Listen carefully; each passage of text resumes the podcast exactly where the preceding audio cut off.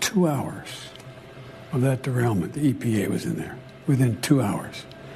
Every major agency in the United States government that had anything to do with rail and or cleanup was there and is there.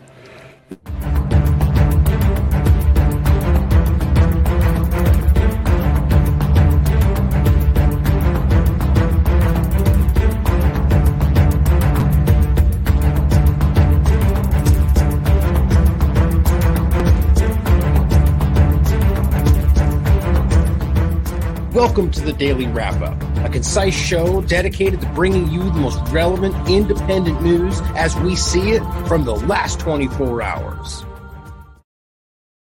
Sunday, February 26, 2023. Thank you for joining me today. I, I believe today is an especially important episode. We've been covering the Ohio disaster since it started, or at least since it seemed that uh, people became aware of it after a weird 10 day period where it seemed that everything was being suppressed. And I think today's in particular is important because we dive deeper into dioxins in particular and make it clear why I think this is in a lot of different ways being covered up. That's for sure, in my opinion. And then it potentially, you know, why this may have been allowed to happen. And that could be as simple as just profit maintaining the illusion that everything's okay and getting those railroads right back, you know, the, the uh, railroad cars running right again. But I want us to ask these questions today because it's it's really clear to me, and it has been since the very beginning that it they're the government, and that's why I play that clip to start. We'll, we'll explain that in a minute. Is very clearly playing this insultingly close to the chest with things that they later say that then, then expose the fact that people were being told it was okay when it wasn't right to this moment, we have examples of people getting sick, animals getting sick, rashes on their faces, which I'll show you why that's important. Explaining in old documentation that coming from CNN and all the outlets that are acting like they don't know what dioxins are today, writing about this before and explaining why that exposes or like reveals. A, let's put it simply before we get into the article a level too high an uh, exposure level that far away as far as i think we've seen at least seven eight miles away people having rashes i'll go over this stuff today in particular, now let's be clear, reports of this, in particular, in the immediate area, the actual seemingly three mile area where this seems to be acute, we are seeing this everywhere. Even the corporate media is now covering this as of the yesterday into today.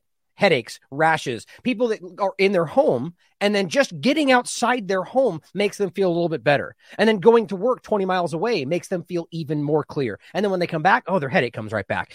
I can't even understand why we're pretending that's not as obvious as it sounds. They are, I should say. I don't think anybody's buying this. Now, the question is why? I don't want us to jump to conclusions. I'm trying to be very careful today because there's a lot of that happening. And I, I still see it stemming back to at least the way this really quickly changed to Twitter files and the rest of it, where people are more than happy to just make a guess at something and then connect some dots to it and then go forward as if that is the case and then, you know, bending everything against that perspective per- perception. And then you come out and you say something and it doesn't add up with what they've patched together with basically no evidence and it, you become the person on the on the defensive or at least the way it's being framed. And i don't find this to be honest. I don't think it's all a grand conspiracy in that regard. I just think people are quick to be manipulated by the way social media works today and a 100% two party politics. Now we're going to get to the partisan part of this in the beginning. I have a clip that i want to play from I always want to say Joy, Joy Behar that is just, I mean, exactly as insulting as it appears to be, which is the partisan argument. Same with the vaccinations, you know, that you got what you deserved. And whether they say it exactly like that, in this case, it wasn't exactly like that. It's obvious what they mean. And that just shows you a very low level, low, low bar when it comes to, you know, the kind of person you are. That you can just hate people all of a sudden, or allow them, or at least at least say it's expected that they should that uh, they got what they deserved. If you want to play it that way, that that's somehow okay. And these are the people putting themselves forward as the altruistic ones. And we're also going to go through the dioxin specific part of this and where this seems to play in, the background around it, what they've known about it then, what they pretend they don't know now, and how we can prove whether this is dioxin, whether this is vinyl chloride, that because of this, people are having problems really far away, especially in the area that they're telling them it's safe right now. And I just think this is mind blowing. And I and this should stand back or we should all stand back and see how this applies to everything else we're talking about, whether it's foreign policy, medical interventions, all of it. And I also see a really alarming overlap with the medical intervention part of this we'll get into today. Now, I'm trying being broad today when I start, but make sure you stay tuned today. There are numerous things throughout the show today that um, made me almost fall out of my chair because just because of how obvious it is when you see it all in one big picture that not only do they know about this stuff, but they knew that this would happen when they burned it, that the EPA was involved with the decision to burn it, making it the worst disaster we know that, I mean, possibly in U.S. history.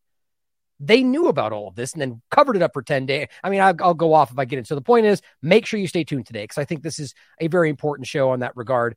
But I want to start off with something that I think is just almost laugh out loud ridiculous to come out right now. You may not have seen this. I only saw this maybe a couple hours ago. This is from today. Wall Street Journal. Lab leak most likely origin of COVID pandemic. US agency now says. Now, you can go through this for yourself. And I mean, look, at this point, why would this mean anything to anybody when it's like fake news, you're all crazy, censor everybody for even having the conversation, then come out and say, well, wait, well, okay, well, lab, maybe, and then everything else is fake news, then come back around another time and say, no, but it actually seems like it's natural, and then come back around another time and say, wait a minute, no, it actually looks like it. At this point, you should have stopped listening. These people are playing you. I'm not necessarily saying Wall Street Journal. I don't know. It wouldn't surprise me. I, I, my opinion would be yes, but the the government is mo- I mean, do, are we forgetting what the balloons? Oh yeah, did, did, that just stop being a story? You know why? Because we were played. I don't mean be, that we bought it. We all seem to see right through it, but they we were people. We I mean I talked about it, even even if it was to say, look, that's ridiculous. We are there are games being played more obviously than I've ever seen in my life, and I think it's because you guys can see through it. Because for whatever reason, Yuga cycles or or social media or independent media finally whatever the reason people are seeing through things they never have before. And this coming out now is in my opinion again this is just my opinion because this is just one of those subjective things we shouldn't do unless there's evidence around it but this seems to suggest to me that there is something larger they don't want us talking about seeing as how this is not even a new topic but it comes out right smack in the middle of when the true story of what the ohio problem began when it really starts to develop in my opinion that really is centered around dioxins but that's just my opinion. And I want everyone to look at all of it. There's so much more going on with the chemicals that have been added that, like, I think about that bigger picture of the chemicals as well. That we're not just talking about vinyl chloride and dioxins, which is the byproduct, but there's all sorts of other chemicals that were on this train. And those were burned, and some of which, and in conjunction with that, what that may create, we don't know these answers. So think about that. And then they're still telling you, oh, it's safe. Come on back. But we, you're not even testing for all the chemicals that were even on the train. I'll get to all of that. So it, it, this could just be the highest level of incompetence we've ever seen, but that seems hard to sell. Seeing as how these people are scientists and like the EPA and so on, they know these things. Anyway, see, I'm, I'm this is a really interesting topic for me. Anyway, at this point, the lab leak, most likely origin, it's exactly what you might expect. No, it was not a bioweapon. No, it was not. You know, basically, this is all a mistake. You know, with a kind of small suggestion that you know China's the problem, but that's not even the Wall Street Journal and the U.S. government are kind of walking the line that it was all just kind of an accident because you know when they point out that this was a problem, that uh, also undermines their own bio work, even though they pretend it's not the case. So they kind of walk this line as if it was just one of those things, but definitely a lab in their opinion now. Not the not the the market and all of this, but except the problem is, what about all the countries out there proving now that they found this evidence of whatever we're talking about long before it happened in China? Oh, I guess we just don't care about any of that, right? Because facts and stuff don't matter when we like a narrative. Canada, Taiwan, Japan, France, Spain, all of these places have. Well, was France one? Let's just take France back just in case I'm incorrect. The point is, it's been a while since I focused on that topic. All the rest of them, 100%, have told us before that they have evidence of whatever we're seeing as COVID is as early as 2009, or actually 18, I believe, is the one in Canada, but 2019 going forward before it was ever seen there. You don't just disregard that. It must play a factor in this. Either it was beginning there before we saw it in 2020, or it didn't start there, or it's not real. Any of these things are possible. But this being jammed in the conversation now, it really is, it made me laugh out loud. So, anyway, to push this aside, I mean, it's worth reading. It's also interesting to point out the energy department is the one that's stepping in this now because apparently they got the largest body of scientists, whatever they're saying in this article, and just going, no, no, we think it came from the lab. But let's not forget also the things they leave out of the article, such as the fact that the United States and many partners in Europe work directly with them, not only building the lab, using the material from North Carolina University and EcoHealth Alliance to bring it over to work on what they worked on, but working with NIH, outsourcing the whole work and projects they were doing, but totally just China, though, guys, because two party illusion. I hope it sounds as ridiculous and almost insulting as it should have because it is. It's dumb, and we got to stop falling for this. In any case, that is out there now today. And guess what else isn't going to be talked about because the partisan players are going to be all over that conversation. Everything else that's happening here. And by the way, I kicked off a whole bunch about COVID 19, important stuff that I'll get to probably tomorrow or the next day because I wanted to make sure this was a focus. Now, let's start with this, this clip of Joy Behar. Now, you know my opinions of, of, of her in particular, just the, the kind of low brow, bottom of the barrel kind of person. That's, I mean, that's not my opinion Oh, I mean, it is, but it's based on her actions and what she says about people. Now, she can argue that she feels or does these things because they're bad white supremacists or, but that's the broad brushing, low intelligence kind of mindset. You don't just do, this is the, if we were to say that about any other group that they didn't like us saying it about, that would be called racism. But it's okay to do it to the group they don't like because yeah, there is no answer to that because they're dumb. That's right. I shouldn't say that. But because they want to make it, they want to allow the kind of thing that they're doing, but not what you're doing. It's hypocrisy. So here she is. There's two points to make here. One is that she's insinuating very clearly that they voted for Donald Trump, and that's why that that they they, they should expect what happened at the very least. But I'll make it clear that that's not even a valid point, seeing as how Donald Trump and Biden have both been in this position to make different. I mean, I'll, I'll, save it for the next clip that's important of Donald Trump supporters owning up to the fact that Trump has responsibility here and pointing out who else also does. But apparently, Joe ba- Joy Behar can't wrap her mind around that and blames only one side of the paradigm, and she's at the highest level of corporate media. This person says, and by the way, is from the Hill, which is interesting. So I guess, you know, hypothetically on the, the left side, whatever that means today, it's meaningless as far as I'm concerned. This woman is vile. I agree with that. And it's not an act. She said, and here's the interesting part to me. He puts in quotes, this journalist who works for the Hill and the Wall Street and Wall Street Journal bestseller author knows well that you put things in quotes that has a meaning. It's not just for nothing. Now, yes, people in Twitter are a little bit, you know, and this is the problem with Twitter, especially when you have journalists doing this, just a little more loose about these things. But there's no loose about this. That implies she stated exactly that. And that's already been misrepresented by other outlets. You deserve to have respiratory issues and headaches and your property values to plummet because you voted for Trump. That's what he's insinuating. Here's even an article that already look, lefty hate monger Joy Behar, which I so far agree with, says res- residents of East Palestine got what they deserved in quotes. Now, that article is far, far worse than even his tweet because they are straight up telling you that's what she said. And then, of course, using the tweet, and apparently they're not doing their due diligence or not caring because he quoted it. And well, he works for the Hill, so then we're gonna then that you know that's how this works. Anyway, just to make the point, you'll find this a lot today. People acting like, well, she said that. Now I'm not in no way defending Joy Behar. I just think it's important that we are accurate more so than ever today, because this is how we get manipulated. Now she's going to swing around and say, no, they took me out of context. Well, they kind of did, but you also did really say that. And here's what she's not exactly that, but the sentiment. And here's what here's what it is. She says the residents of East Palestine got what they deserve because they voted for Trump. Didn't quote it, and I would actually agree with that framing of it. Here's what she actually said. This is disgusting to me. Regulations for a second, because it seems to me that the Republicans are obsessed with this notion of the free market and they don't like a lot of regulations. Because it means profit. When don't you love how they frame these things? You know, these Republicans are obsessed with this thing called the Constitution. Like that, that's as dumb as what she just said. Right. Like the free market is like an extremist right concept.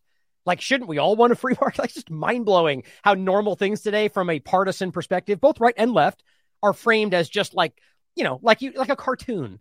Anyway, keep going. Deregulate yeah. to get profit. But they, I know. Part of deregulation, for example, there, workers, there, there which... were very few plane crashes. Thank. I also hate how she just talks over everybody all the time. Which you know, I'm I'm a, a big talker, and especially on interviews, like I try to jump, you know, interject where I can. But I very clearly like when people start talking, back away I mean, it's just, it's actually really hard to watch and listen to when people do what you just did and does in a second. Just, I wanted to say that because it bothers me. God. And that's because the industry is highly regulated. We have to pay for regulations yeah, it, and safety standards. Biggest, Otherwise, where are we? We're all going to go up in flames. Yeah. Oh, yeah. But that's a really childlike perception of what we're talking about, right? Because regulation can be a good thing, but when it's out of control, well, no, it's not. But you see, they don't look at it from that perspective. Regulation good no matter what, because that's my side. Now, yes, I'm downplaying. I mean, but that's about as, I mean, really, are we not going to pretend that there's not examples of how regulation has gotten out of control? Even they would make that argument if it was from a different conversation. But in this case, regulation good no matter what because Trump moved it back. That's how they're framing this. That is, this is the childlike framing of the two party paradigm. And yes, it happens on both sides. It's really just, it's frustrating to watch.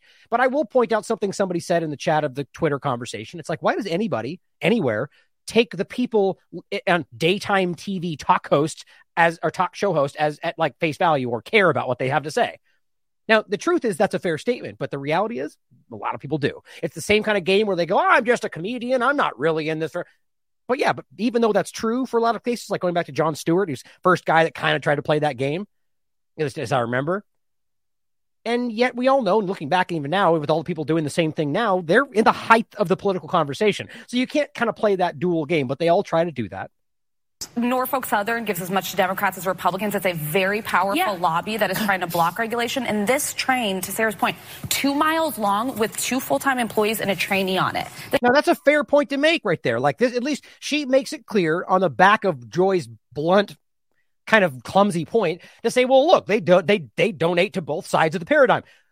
That doesn't sit well with people trying to frame it as a one-sided issue, right? The point is Norfolk Southern doesn't care about your politics. They care about manipulating the game so they can make maximize profit while not caring about safety. We just saw that play out. Now that's the truth no matter what political side you're on, and that's the truth whether or not there's a bigger story around all of this. I was just talking about this in general about the idea that it's uh, the way this is working today is so frustrating. We're at a point now where I, I truly believe there's more to the story. However, the story alone is enough.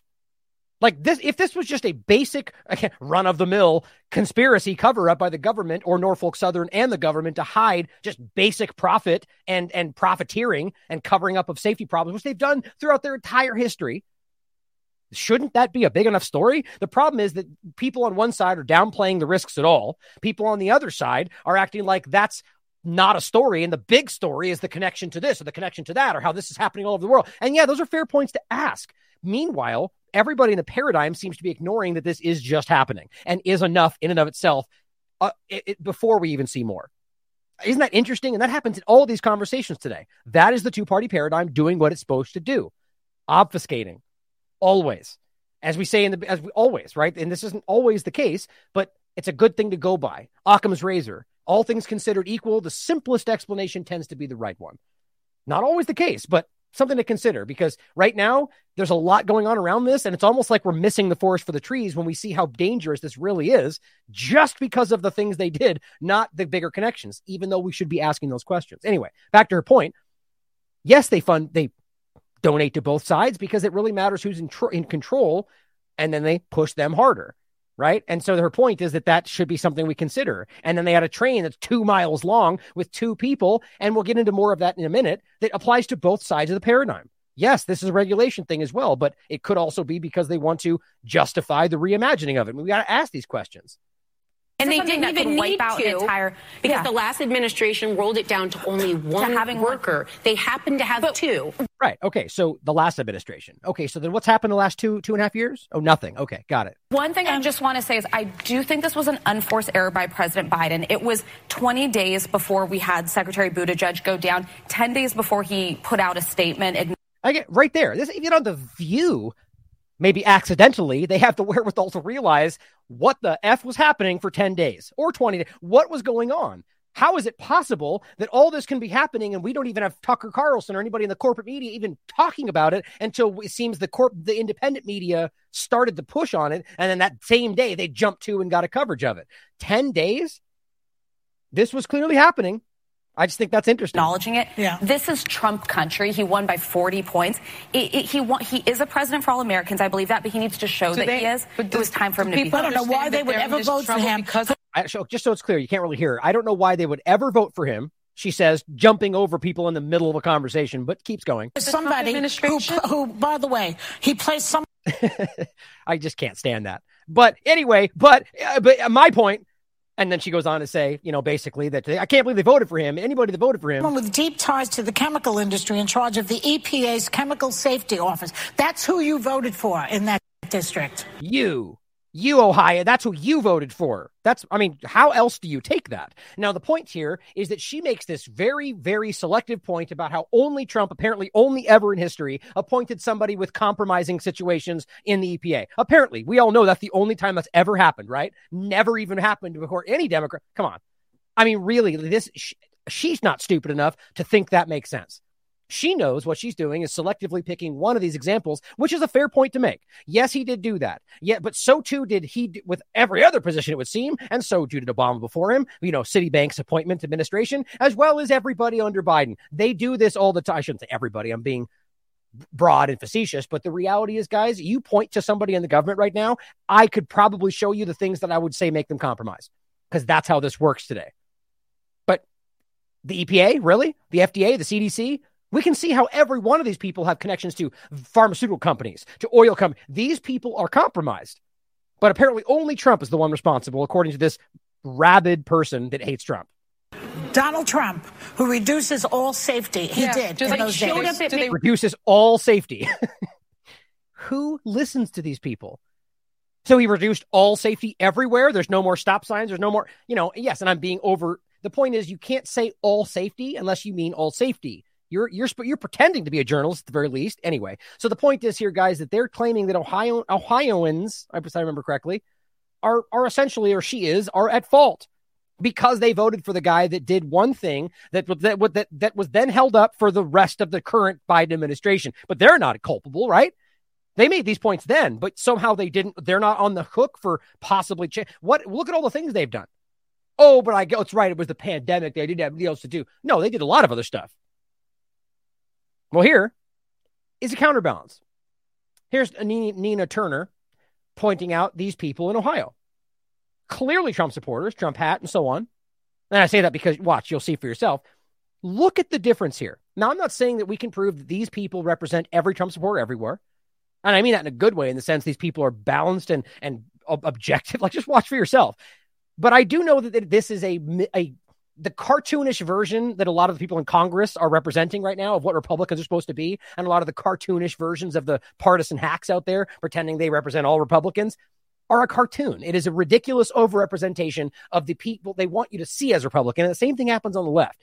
But when you actually talk to people, you find out it's a lot different than what they want you to think it is. Now, compare what they're saying and the way they're acting to the way that Joy Behar acts or any of these rabid anti Republican people today. It's, it's embarrassing blame a left side or a right side or this and back and forth. We're, We're not tired of it. it's that. not yeah. about it's about our town now and people not being able to drink the water, about kids having rashes. It's about this thing. That, that's what this is about. About kids having rashes, right? This is right now, guys. That, that's the point, is that's really still happening. Remember that as we go forward. But the point is, I keep showing you guys the two party illusion is being used against us. And these people, whether support Trump or Biden or whatever else, are like, look, we're done with that. And this is where we all need to be. Does it matter truly that it was the left or the right? You may want it to be because it's become part of your identity or because you have fun with team sport politics or because you like drama. But at the end of the day, the real way we should be going forward is the government's responsible. How many times I've said this? We don't care. Oh, oh, is it is it Nancy's? Fault? Don't care. Is it, is it Lindsey Graham's fault? Don't care. It's your fault. All of you. You guys won't make this happen. And so we should hold them accountable as the government. Now, that's I'm not even going to get into the nuances because it's complicated. There's no solution in this case is going to be easy. But at the end of the day, allowing them to pit us against each other is the only reason these things continue. Norfolk Southern, uh, what do they really owe this community? They owe this community a lot. They owe us property value. They owe us our health they owe us five, ten years from now when things are going on. This company that's owned by J.P. Morgan, Vanguard, well, and BlackRock. Vanguard Let's not. Alan Shaw's a pawn. So, so he's a pawn. He makes eight million dollars a year. Eight million dollars a year. He lives in an eight thousand foot square mansion. He doesn't care about the people. Now that's going to be framed as conspiracy theory. right? I guarantee it. Oh, BlackRock, Vanguard, and the, and the, what they've been doing is like, oh, in like hushed tones, like anti-Semitic. However, you stretch that out. I mean, how stupid. That's just that's desperation, is what that is. The point is that what we're pointing out is that these two companies seem to own everything, and I'm that's barely an exaggeration. And the reality behind that is concerning because these are elected entities. And this is the same as the World Economic Forum. Like we're just passing off control while pretending like we're dictating these things as individuals. So the point is that matters. And that's not a partisan point. This is the reality behind who's actually, you know, these companies do have influence over what happens. And if they feel they're above the government, well, we're watching how that plays out. Just something to think about. They, they're going to make their money, man. The trains are going to roll no matter what whether we're here or not. They're, we're just ants to them. Industrial accidents can be prevented. Every industrial accident that's ever happened in the country can be prevented. Preventative maintenance. Trump in 2018, there was, I, I get the policies. The policies weren't great. That's fine. And, and you know what? If Trump has to take a little bit of the blame, I'm good with that. But you know what? This administration has had the House, the Senate, the presidency for the last two years. They changed a lot yeah. of policies. Yeah. Day hey, they, one, they imposed one. they imposed a contract and stopped the rail workers from striking. I mean, tell me a little bit. Yeah, and you know the strike is important. I'll get to that in a minute too. Right, the, the strike is something that, and but I want I want to make sure we understand this came from both sides of this. That's my point about the government. And so even they these average people are able to wrap their mind around that over someone like Joy Behar and all the rest of them who just can't. Like, have you heard them make that kind of overlap where they say, "Well, Biden is responsible"? Almost never. The point the point is that yes, there was actions taken to the Trump's administration, and you could add to that that there were people around him giving him bad info, which I think was the whole point, or he was part of it. However you want to look at it, but at the end of the day, he does have culpability to what happened then. But are we going to pretend that the two years plus they've had control over everything? They're not somehow at fault. They so they knew this was the case. They knew he rolled that back, but apparently didn't care because the real point behind it all is they're all involved with maximizing that profit, which is why Biden's administration is working with Norfolk Southern to stop you from being able to sue them. Or, you know, that's a broad way to say that, but that is the way that's the basic reality of it. The the, the current uh, Supreme Court ruling that's about to come through depending on which way it goes, could stop that from happening. And Biden seems to be, the administration seems to be in support of that. And Norfolk Southern's working with them. By their the administration even put out a statement basically in alignment with that. Why would that make sense if they're the ones if it's tr- Trump that did it all and we're trying to fight for safety? That's not the reality. They use you against each other. We have to start seeing that. Do you feel like the rail workers should have struck? Absolutely, they should have, because Absolutely. of what has happened. If, if, Donald Trump was in power right now, what kind of things would you expect him to do to make a situation like this right? Well, it's not about what I would expect Donald Trump to do. It's about what I would expect the leader of our country to do. Look at that response, guys. I mean, see, the guy in this interview, my opinion, he clearly is a partisan outlet, I would guess. I don't know what it is. And he's clearly you know, he's just trying to get them like you would argue from the perception of maybe a Democrat in the corporate side of things that his answer would be, oh, of course, because if Trump was in power, he would have been there immediately and he would have done all of these things. And that's what they wanted from it. That's my opinion. My point I'm trying to show you guys is the average person they want you to think is the the left Democrat or the right conspiracy, whatever. That's not the reality. Yes, they do exist. But as soon as we can see that we're all more in line and together and have more in common than we realize, until we realize that, this we will always be pitted against each other. And if Donald Trump was here to do something, if he was the president, I would expect him to do the same thing that Biden would do. Right. And that would be to come in here and fix up what needs to be fixed up. We're, we're not wealthy, we're not the top 1%, but Right. We just want. we're not after right? for money. What's we're after right? for fixing so we can stay where we've lived forever. Yeah. Very interesting. I hope Joy Behar gets wind of that overlap and just feels really, really stupid because that's that's just disgusting. They're, they're the people in some ways leading minds out there. And they want you to think those people you just saw are white supremacy, racist, just inherently because they're white or because they're born in Ohio. I mean, that is racism think it's just wild how this is flipped around. Well, here's that clip I played in the beginning. Let's watch the whole thing. Remember what he's saying. We were there within two hours of the derailment. How do you even make sense of that with what they've already been saying? So, as I said, that's exactly my point, which means they all collectively, the administration, the EPA, both local and federal, Norfolk Southern, made the conscious, measured decision to do the one thing which I'm going to prove today that they knew would lead to making the biggest environmental disaster possible in U.S. history. Then kept it under wraps for 10 days. But now apparently it's all an accident. That just doesn't add up, guys. Now, as always, could there be some part that we're not seeing that would make it make sense? Sure. That's always something we should ask. As it stands now, and as it stands with them seemingly willingly trying to withhold information, what else do we have left to do but look at this and go, okay, you're lying then? Pretty crazy. Now, as uh, I don't even know how you'd pronounce that. Air 3LX says the EPA was, but establishment news networks weren't. Yes, great point. Not a word about or word for about was it what was it about 10 days or so makes you wonder does the media actually serve the interest of the people obviously not but i will point out again that yes we had ex- articles for example i think it was cnn on the 4th i saw npr put something out on the 6th real small kind of dismissive you know but it was there but my point was was that on the nightly news? Was that on the homepage of the website? No, it wasn't. And I've already gone back and shown this. So that means it was lipser. Oh, well, yeah, we covered it, but nobody could have seen it unless we pointed to it. So then they could point back and go, oh, no, we were covering it. My point is, as he's saying here, where were they on the ground? Nobody. So there. So you're telling me the EPA and the Biden administration was aware and there within two hours? That means it's very serious, and nobody was made aware of that. I don't buy it for a second. It just doesn't add up, guys. So let's watch what he's just so you can hear the whole thing. Here's what he says. I want to ask you about a couple of issues here at home. It's been three weeks now since the toxic train derailment in East Palestine, Ohio, as you know. The mayor says he saw you in Ukraine, and he says it tells you he doesn't care about us. They're asking, is the president coming to Ohio? Do you have any plan to travel to Ohio, and have you talked with the mayor yet? Now, I do want to say one thing.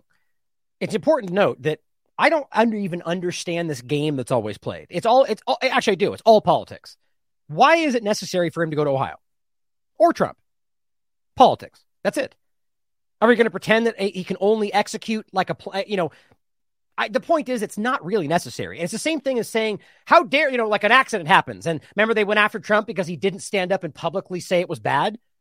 I mean, we live in kindergarten. I mean, that is the dumbest thing I've ever seen, but it's all because you just want to get a moment. And so my case here is not to say that it's okay. That Biden's administration has very clearly been slow rolling, downplaying, and has a hand in allowing this to happen, just like Trump's administration. But why do we think it's necessary to play this tit for tat thing? So Biden's going to stumble around the area and pretend like that makes a difference? I all think we think I think we all know that doesn't make sense. So why do we care about him being there? So we can say he wasn't there. You see, it's just a dumb gotcha moment. And but that all aside, as long as we can acknowledge it for what it is, what he says with this answer is everything. Let's put this in perspective. Within two hours of that derailment, the EPA was in there. Within two hours every major agency in the United States government that had anything to do with rail and or cleanup was there and is there. In addition to that, I've spoken at length to yeah. the congresspersons, the governors, the senators from both states of Pennsylvania and and in uh, Ohio. And I've made it clear to them anything they need is available. We'll make it available to them. Well, that's not true. I mean, that's very not true. But the point that Biden often says things that, that don't end up being the reality, just like Trump for that matter. But the point is, one, by the way, I think we can notice that he seems to be struggling right there, but he barely remembers the name Ohio because, of course, he's paying attention. But two hours. Now, of course, we could argue that he's also wrong about that. he could be lying, making it up, or just stumbling through his memories. But either way, I do think this is the reality. And I think this is the case we can prove with other discussions as well. How, either way, Biden, the president of the United States, just said that adamantly. Two hours we were there. So keep that in mind as we go forward because that, guys, is important to this conversation. now, here's an important article put out on the 26th today, or rather updated today, put out yesterday, like every other news article in the world in corporate media land. This is important because of the process. Now, we're going to start here and kind of in a way work backward, but we're looking at what's happening as of today. And we've been talking about thus far. And by the way, make sure you check out our previous work on this. Here, I'll grab this real quick. You can be caught up to where we are right now.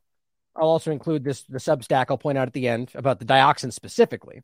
But it's important to catch up on the work we've already done because this is, I think, pretty damn obvious. I'll include those as well. The first one's behind it, but you guys can search for it. It's in there.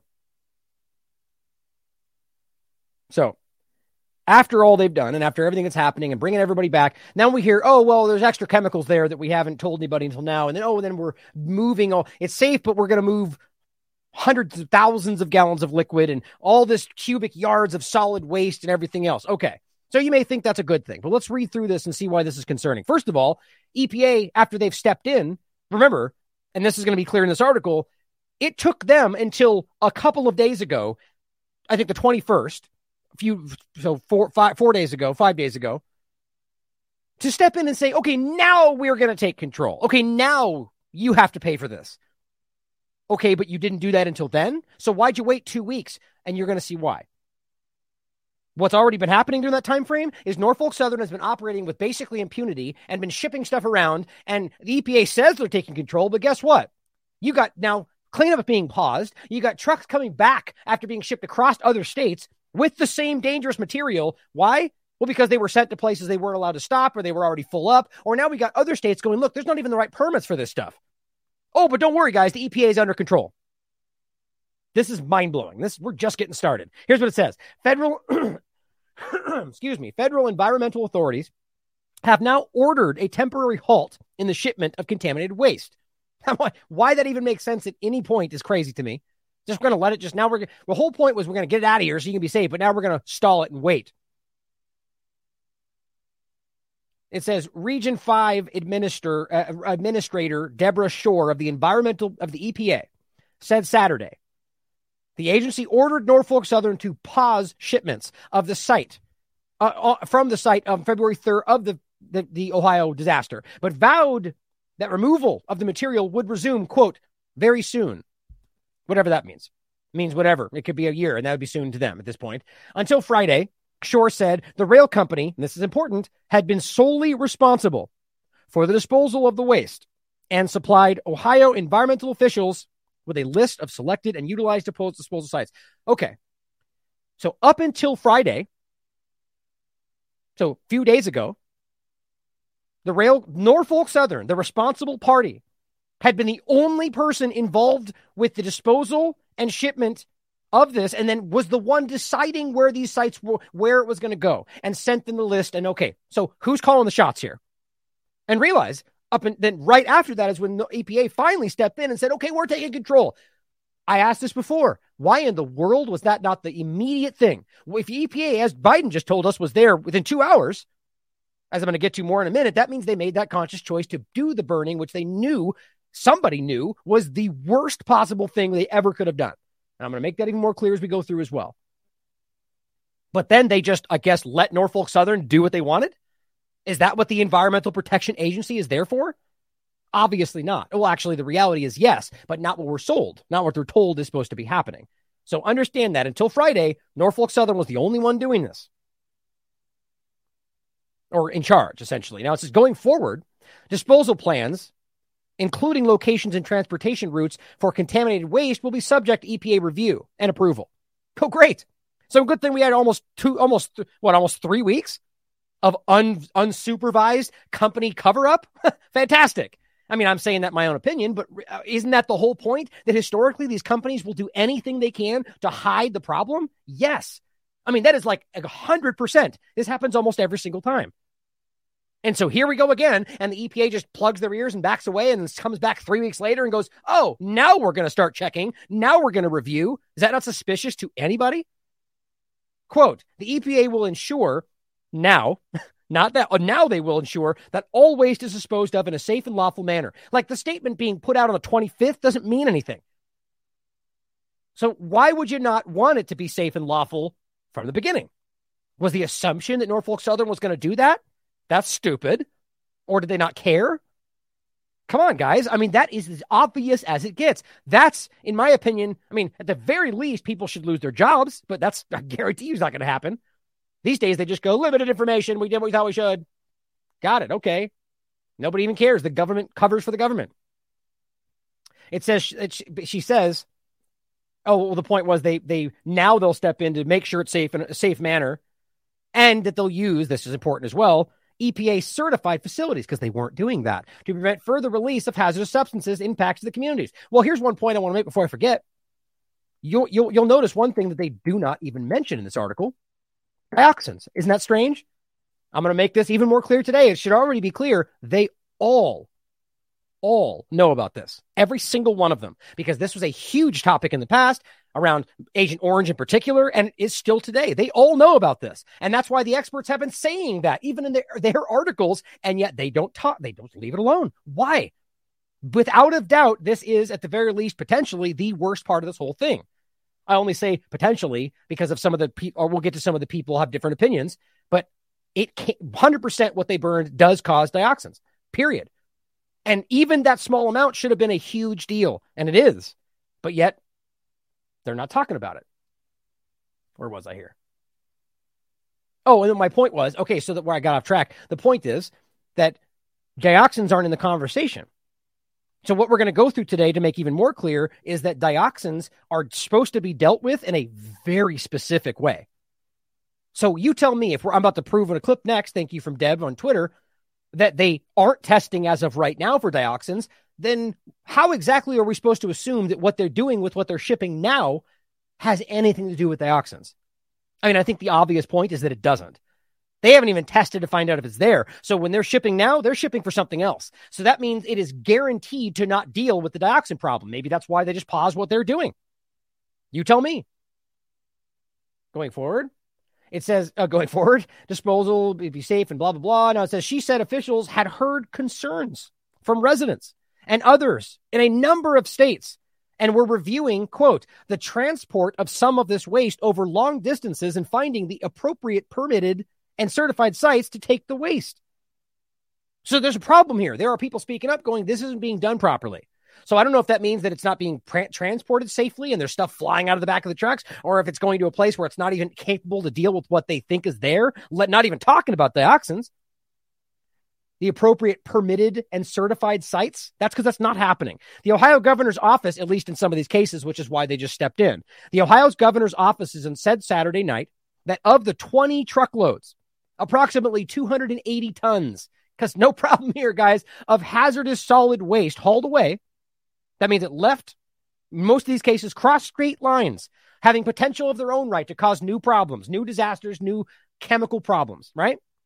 15 truckloads of contaminated soil was disposed of at a Michigan hazardous waste treatment and disposable and disposal facility, which again, is it set up to deal with dioxins? Most places aren't. If they're not even asking, I can promise you it's not. Well, I shouldn't say that. Most likely it's not. While five truckloads had been returned, five truckloads, do the math. So 280 tons, 15. So a third of the truckload, third of 280 tons went back, back into Ohio after crossing state lines and went all the way back because they're, they're planning ahead, right? Because they're being safe about this. Think about the unnecessary risk there because of their incompetence or malfeasance meaning intentionally, like, you know, dishonestly doing these things for other reasons, even if that's just profit. Liquid waste already trucked out of East Palestine would be disposed of at a licensed hazardous waste treatment and disposal facility in Texas. Multiple states. But that facility would not accept more liquid waste the Ohio governor's office said. Now, this is not the case of the permits, but the case of going there before finding out whether they could even accept more. Are we actually pretending that there's other places shipping this right now? This is. This is coming from Ohio. All they had to do was go, hey, facility, are you guys over? Apparently didn't do that. So they ship it all the way across state lines and ship it all the way back because they didn't do what they were supposed to. Does this make you feel good about what they're doing, cleaning up, safety, caring about you? Currently, quote, about 102,000 gallons of liquid waste and 4,500 cubic yards of solid waste remain in storage on site in East Palestine. Weren't those the exact numbers they gave us that they just said we're shipping out? Isn't that funny? Not including the five truckloads returned to the village. It's weird they use the word village. Maybe that's a common thing in Ohio. But my point, though, is that what they're saying is so you got five truckloads, that's a third of 280 tons that were shipped back. But they have on top of that 102 gallons of liquid waste and 4,500 yards of solid waste that are in a storage site just sitting in East Palestine.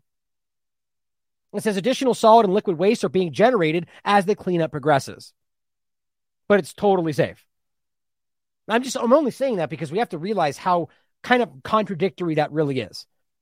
And I'm not, I'm not even getting into the water municipality part. I'm just talking about existing in these areas, being outside, touching the ground. I mean, these, we'll get into why this is concerning because of regardless of what the corporate media and even some of these other experts are saying, in my opinion, the his, the body of work around dioxins before this and what you can show that they knew suggest across the board that this is going to last for possibly decades and that it very clearly can be a like a sediment risk that can fall and settle in areas and I'll get into the right next the concerning level of what is actually toxic for us.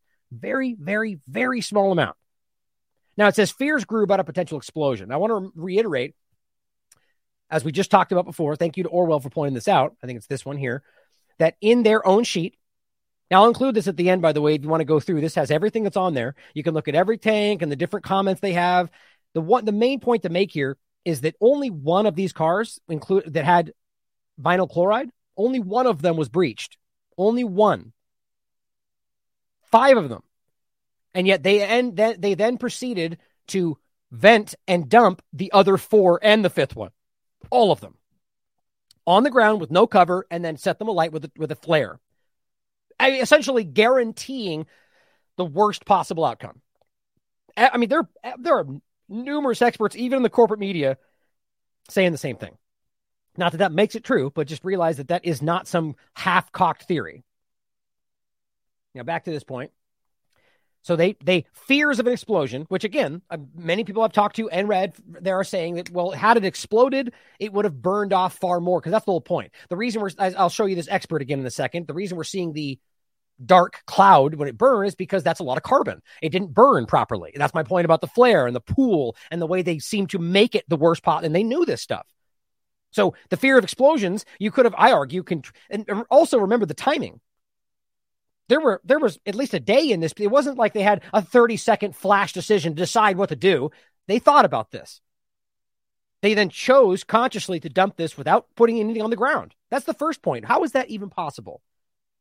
Then they dumped it along this big ditch. They lit it on fire in the worst possible way. And so the fear of explosion, which probably would have been the best possible thing in the case of this bad situation, was then turned into an even worse situation. They opted to release and burn the vinyl chloride, along with whatever else was in there that we're not talking about, or you know, discussions or even testing for, which I'll show you in again in a minute. Shore said the EPA was not involved in the decision to do the controlled burn. Now, how do you explain that? Okay, so the EPA Where's the full name again? Shore. There. Oh, hold on. Where was it? Let's get the full name. Deborah Shore of the EPA. Okay. So the EPA on the record is saying we had no we had didn't have any say or weren't involved with the the choice to burn it like this. Okay, so how do you explain that then? How does that make sense? With Biden saying this. Let's put this in perspective. Within two hours of that derailment, the EPA was in there. Ooh, well, look at that, guys. The EPA was there. Biden just told you within two hours, the EPA was on the ground. Okay, so only two things are possible here. Either the EPA was there and then somehow let Norfolk Southern make all the decisions, even though he knew that was a bad choice, because they did. I, am going to prove it to you with their own documentation. They knew this was the worst possible thing they could have done. Where were we? Okay. So what they're saying is the EPA, alternatively, contradicting Biden apparently, or at least pointing out that they were there and didn't do anything, was not involved in the decision for the control. it wasn't controlled. It was a it was a burn. Controlled burn is what we'll show you again in this clip is something very different according to the experts. This was a dump on the ground, lighting on fire. That's the opposite of controlled. So why would they say that? Either they're lying about that or they weren't involved, which exposes that they're not in charge. It says, but she called it a well founded decision. I'm sure they are now by local and state officials based on the information that they had at the time. Ah, there we are. We did what we thought was right with limited information. Just tattoo that on their foreheads. Now, tell that next time to a cop when you do something wrong. Ignorance is no excuse for the law, they tell you, but only, but apparently only applies to the peons, right? This is I, I mean, I think that's a lie. Federal and state officials have repeatedly said it's safe for evacuated residents to return to the area. air testing, hundreds of homes hadn't had detected problems. And we're going to show you why that I think is very suspect of what, as of today, people having rashes and headaches in this area within a couple miles of the area, then that beyond doubt shows you there's a problem happening here. And I'm going to come back to the point to where we have a veterinarian proving vinyl chloride poisoning miles away from this. See, all this connected, guys, there's no, you can't dismiss this unless one of these people are just wholesale lying, which is always possible. On Friday, President Joe Biden directed federal agencies to go door to door in East Palestine, Ohio, to check on families affected. Now, here's two things happening. One, an overzealous in, in almost in, in abrasive action to try to pretend like we've always been there and see we care. We're going to kick your door down and make sure you know that we care. That seems almost punitive to me. Oh, so you can uh, three weeks later you're going to come make us answer what you no that's that's abrasive. If people if you you could simply just be present and say if you've got problems we're here in the middle of the town town square.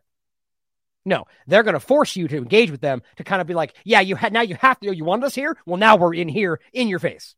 Now maybe that's just me putting my lens over it, but that going door to door, like what do you think that accomplishes? That seems in, that's that's intimidating. And here's why I think this is concerning, considering the overlap with COVID 19 and the abrasive medical control we're talking about, right? Under Biden's order, guess who's going to be doing this? The CDC and the EPA and the emergency management and, and FEMA, like all the ones that we're, you know, trusting, right? Workers will ask how res- residents are doing, see that they need, see that they, what they need and connect them with appropriate resources from the government. Okay, that point, I'm like, okay. What does that mean? What what, are they getting? To, uh, you know, okay, maybe. I mean, what? I mean, they're not even telling it. What, what could they give them? Are you giving them masks? That doesn't seem to make sense. It doesn't. Why are you giving them? I mean, any number of things. No, they're just kind of jet broadly going. We're just here to help, and then you go, well, I need this. Well, we can't do that. This seems like a hollow effort. But here's the part that I really stood out to me. The WAC teams, as they're calling them, are modeled on similar teams that followed hurricanes and other natural disasters. And do you remember what they pushed during natural disasters? Vaccination. Anybody out there in Ohio who is being confronted by a Biden administration entity and saying, hey, hey, did you get your vaccine? Because, you know, the, the, the Ohio disaster, which makes just as much sense as getting your vaccine for a hurricane, reach out to me. I'm, I bet how much you want to bet that's already happening. How much you want to bet just like the do not harm accidental document that they, you know, were saying, oh, it was, it was a mistake. We, did, we didn't mean to give them the indemnity document. How much you want to bet you're getting stuff like that also that says that you you know, I, there, I don't want to jump the gun, but my, if you, if something out there, if you see this happening, reach out to somebody in our orbit. Reach out to me. Let me know you're seeing this because hurricanes, they're already pushed vaccines. I, how much you want to bet that's happening too? And that's probably why they're pushing CDC and ever. It just doesn't really add up. We, it says we were there two hours after the train went down. There's Biden, according to uh, Daily Mail, according to what we just heard him say on the video. It says a timeline. Here's Trump showing up in Ohio. A timeline given by the White House Friday said the DOT provided, that's the group, that entity doing the door to door stuff, provided initial incident. Oh, wait, no, hold on. DOT was. Am misremembering that? Make sure I didn't say that correctly or incorrectly. It was, it is the national. Oh, no, that's, hold on. Where am I missing this from?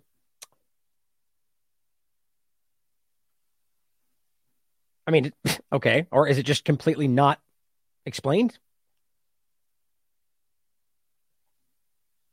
See, you know what I noticed with this? Sometimes what they'll do is they'll update these things every 20 seconds and they end up actually removing things that make other things make sense in an effort to kind of control narratives. I don't know if that's what's happening, but I mean, uh, look, their DOT is not in parentheses with the name around it somewhere, unless I'm missing that. I'm looking for it right now. In any case, the point is it's an entity. Let me just do this real quick.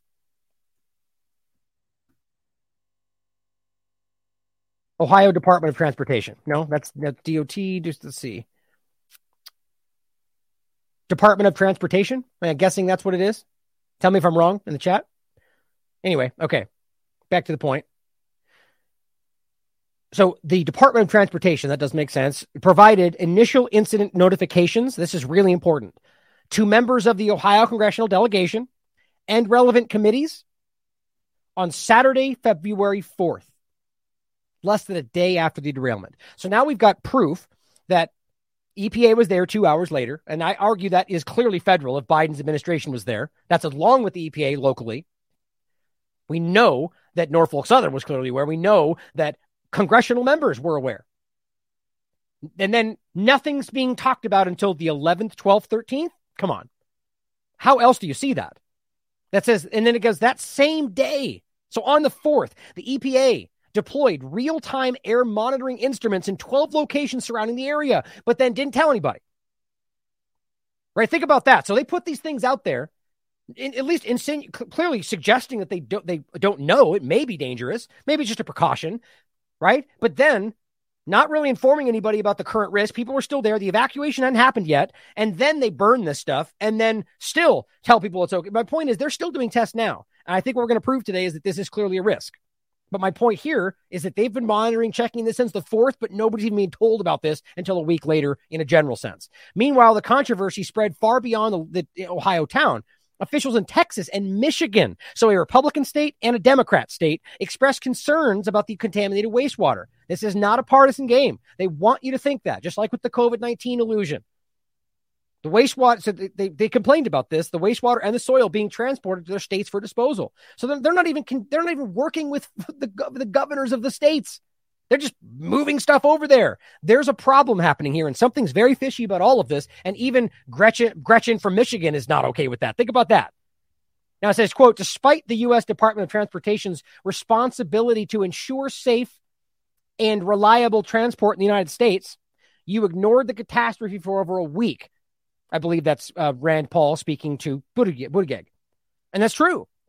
As much as I try, as much as they want to play this out to some other scenario, he clearly did not engage with this. Now, even I'm not even talking about going there. Again, my point before, I don't really care about that. They didn't really engage with the process. He wasn't being open about this. He wasn't talking about it. Why? My point about the DOT part, it does say it right there, and then it references DOT right there. But usually, as you know, there's parentheses and it says that. So that's the only reason I was looking for that. But that's the closest part right there. Now, here it says again, residents in East Palestine have reported going to the hospital over rashes following the spill. That's happening right now. Now, it says Buttigieg told reporters that if the former president and current Republican presidential candidate felt strongly about increased rail safety efforts, one thing he could do is express support for reversing the, de- the deregulation that happened on his watch. Oh, you mean the thing you guys have allowed to continue to be dangerous for two years? Oh, but it's all Trump, though, right? I mean, just think about how ignorant that is. Yes, as even Trump supporters can point out, he has a hand in that. The fact that they only can kick it off to Trump is like, it, it is childish. Even those supporters in, on either side, the people, the real people of the country, can see through this. This is how transparent it's begun. They've gotten to. Only Trump's fault, though. I don't even think that's working with their own voters. A preliminary report released Thursday by the National Transportation Safety Board stated that the crew operating the Norfolk Southern freight train didn't get much warning. I'm going to prove you that's wrong in a second. Before dozens of cars went off the track. Now, of course, they play it fast and loose with didn't get much warning. What does that mean? An hour? 30 seconds? Well, I guess we'll have to assume that's how they play that. But it's saying, and there is no indication that crew members did anything wrong. Now, I actually agree with that. But let's go forward. So, first of all, we're just going to keep the dangerous stuff there. We're already playing it fast and loose with how it's happening, where it goes, if it's even correctly being done. We're not even talking about dioxins. And then, of course, we find out the EPA only just now stepped into it. So God only knows what happened in the first weeks. But then again, thinking back to the part we started on with this, guys, that's weird. Out of focus. Fantastic. Think that we started with this, remember? My first question, before we even knew anything that was going on, what else was happening there? Just I'm not saying we have any evidence of this, and because of that, we shouldn't be jumping to next conclusions, but just ask the question. How what would it mean to block this for 10 days? Now, yes, the, you have the intermittent little pieces of it in different quiet parts of the platforms for corporate media, but Tucker Carlson didn't cover it, I think, until the 13th or the 12th, the same day that we did, essentially. I, I didn't see it until I, I got wind of just Helena Destroys tweet and I wasn't able to get to for two more days. That was on the 11th. So it's being tweeted about with these mushroom clouds, and none of the corporate media did. The EPA was there; they knew about it. The court, the, you tell me the corporate media didn't know anything. So 10 days go by. So my question is, what was happening? That just doesn't even add up, even with the even with the narrative they're spinning. So I argue, ask the question: What else was on the train?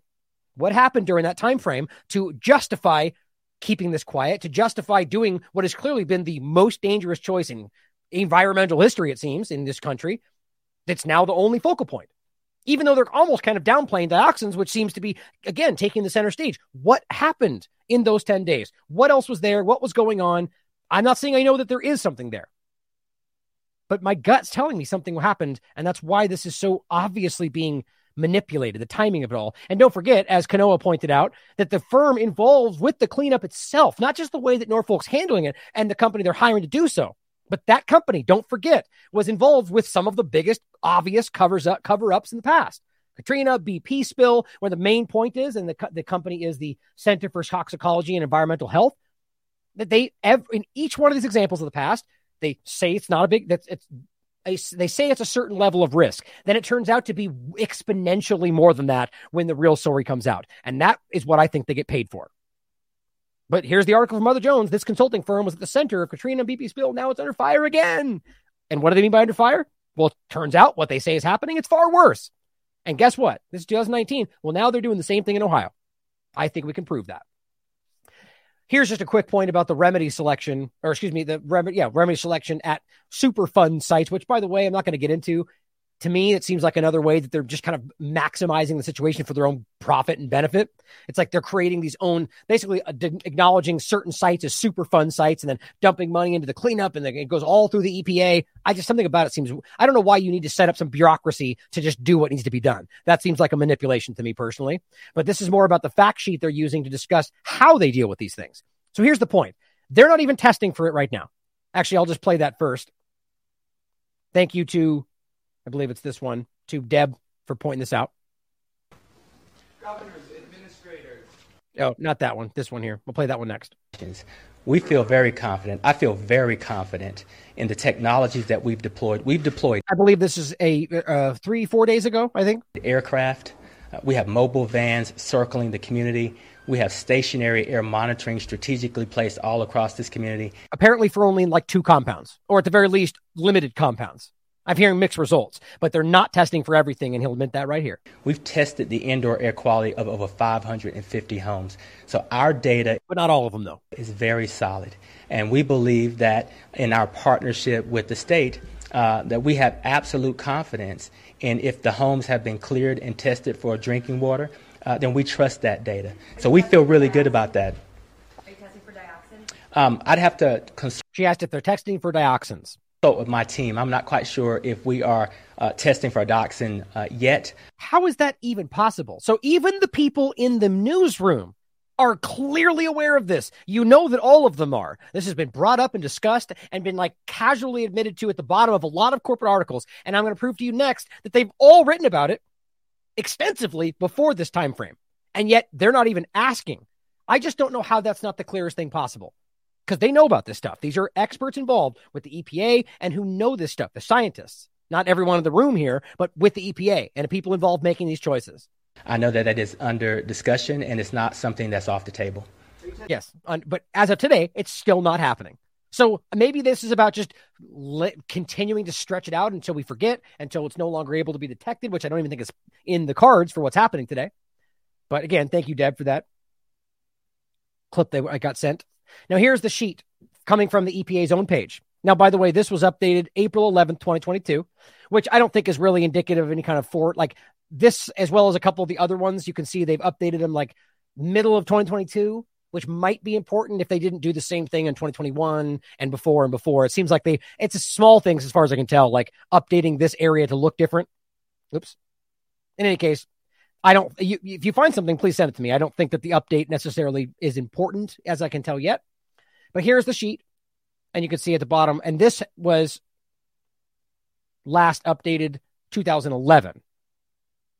So this page has been updated, but this main page has been the same since 2011. So think about that in the context of why the uh, this page we keep telling you about, Uh, specifically vinyl chloride. We're not talking about the dioxins here. This is vi- vinyl chloride, dioxin being a byproduct of burning vinyl chloride. The point is that we've shown you they up the HHS randomly after 17 years of no action on vinyl chloride, randomly decided to change this page January 2023 or the document right before this happened. Now, certainly is possible, very suspect. And then, of course, we'll come back to this graph, which shows you the parts per million, which I'll make reference point, reference to in a minute. But the point here is that if this hasn't been updated in 2011 and they're telling you that they've updated and changed all these different things, that doesn't seem to make sense to me. So how would you update the toxicity but not update how you deal with it? Yeah, that doesn't make sense. There's something fishy going on. Now, here is the EPA's document fact sheet on the management of dioxin contaminated soils. So you tell me they're talking about this in 2011, way before, even have outlines of how exactly to break this down. But yet now they know they, they just burned something and they're involved with the decision as much as they tell you they're not to burn this, knowing it causes them, knowing it's, it's specifically the one we're talking about. There's different dioxins. We're talking about TCDD is potentially the most toxic chemical we know of. And yet, no one's talking about it, not buying it. So here's the sheet itself. And there's just one part I want to point out. In the disposal restrictions and contaminated soils part, L, uh, what is it? LDRs again was uh, land disposal restrictions. I'll show you what that's why that's relevant. So it says contaminated soils are subject to land development restrictions. Generally, when they contain a listed hazardous waste or exhibit an, a hazardous waste characteristic. However, on May 26, 1998, the EPA promulgated alternative treatment standards specific to contaminated soils. Understand, this is specifically in the context of dioxins in this report. These standards were designed to encourage cost effective cleanup. Great. So the EPA, all the way back then, is apparently changing their standards because they want it to be cost effective. Is, is it the environmental cost effective agency? No, it's the environmental protection agency to encourage cost effective cleanup of hazardous contaminated spoil, soils. Okay, why don't you just make it more difficult for them to have these accidents instead of making it more ex- less expensive for them to clean it up? I mean, why does it make sense? But it says su- subject to land development restrictions and to address the unique characteristics of soil the 1998 standards require that contaminated soil be treated to either reduce concentrations of hazardous constituents by 90%. Okay, so you don't have to do it all. 10% is too much when we're talking about dioxins, or to meet hazardous constituent concentrations that are 10 times the universal treatment standard, whichever is greater. Does that make you feel okay? Especially not as we go through how really dangerous this, is, this truly is.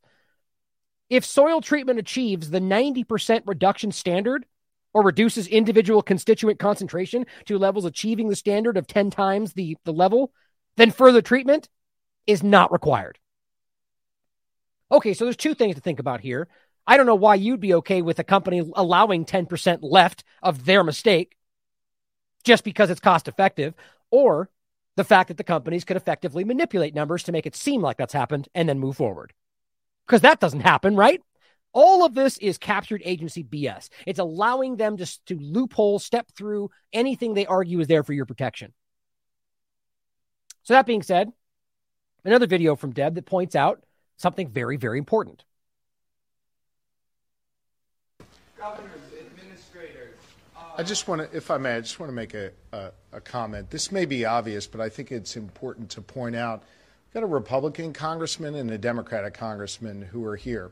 A Republican governor and a Democratic governor who have been working together on this matter since the moments after that train derailed, even before Norfolk Southern tipped us off to it. This is how government is supposed to work. And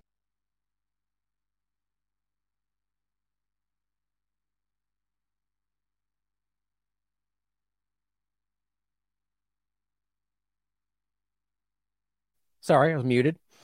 Did you catch what he said? Now you could argue again, and you know, he mis- misremembered or he, he is lying or he said whatever, but I, I just don't buy it. What he says right here is really important with the connection with what Biden just said. Two hours we were there, but on top of that, what the EPA is saying didn't happen, right? So here are the representatives of the government, of the EPA, the local people, and listen to what he just said again a Republican governor and a Democratic governor who have been working together on this matter since the moments after that train derailed, even before Norfolk Southern tipped us off to it. This- okay, so he is literally telling you that they were there before Norfolk Norfolk Southern even said anything about it. But yeah, let's pretend like they weren't involved in the decisions. Let's pretend like nobody can know about this for until February 13th. I'm not buying it. None of this makes sense. This is how government is supposed to work, and we're both working together with the Biden administration to make sure we draw down whatever federal resources there are, whatever federal help. Oh, good. So your tax dollars for their mistake. Fantastic, because that's what he just said. Well, here's an important article. Hydro- hydrologist, I've never even read that word. It's interesting. So, like a water expert, warns of long term consequences of catastrophic U.S. train derailment. Now, yes, this is one person's opinion, and, and you should engage with it as such. He's an expert, he knows what he's talking about, but also seems to point out some things that I think are really relevant to, which I think are just common sense at this point about how this was handled and what it essentially means. The most harrowing report in the town hall came from hydrology expert Rob. And I feel like I'm saying it wrong, but I'm not. Hydrology expert Bob Bocock, who spoke to on the dangers posed by vinyl chloride to the population. Now, this gets specifically into dioxins, but see, now we're getting the whole point with the vinyl chloride, which I'll flush out as we go forward, is this is what I was saying in the very beginning, or at least as this, you know, first couple shows we're flushing this out, is that it seemed to me, and this is the same thing he argues as the expert. So it makes me feel good about my, you know, reading what was going on. That it seems that it's very quickly devolved into sort of two problems, right? So you had the immediate problem of vinyl chloride with the the ground, you know, put no barrier, putting it right into the soil, and having that happen you have the problem of whatever dissipated, both from burning as well as from what was just vaporous bubbling out of that thing from as, as long as they let that happen, which is a while. So that's the first problem, and you and that's immediate. You have this really, really serious problem of vinyl chloride poisoning, which we're seeing miles away. So think about that. Like I'll come back to you, but understand this has been this is for sure. Oh, I just right here. I even have the report from the actual veterinarian. We'll get into this because this is real.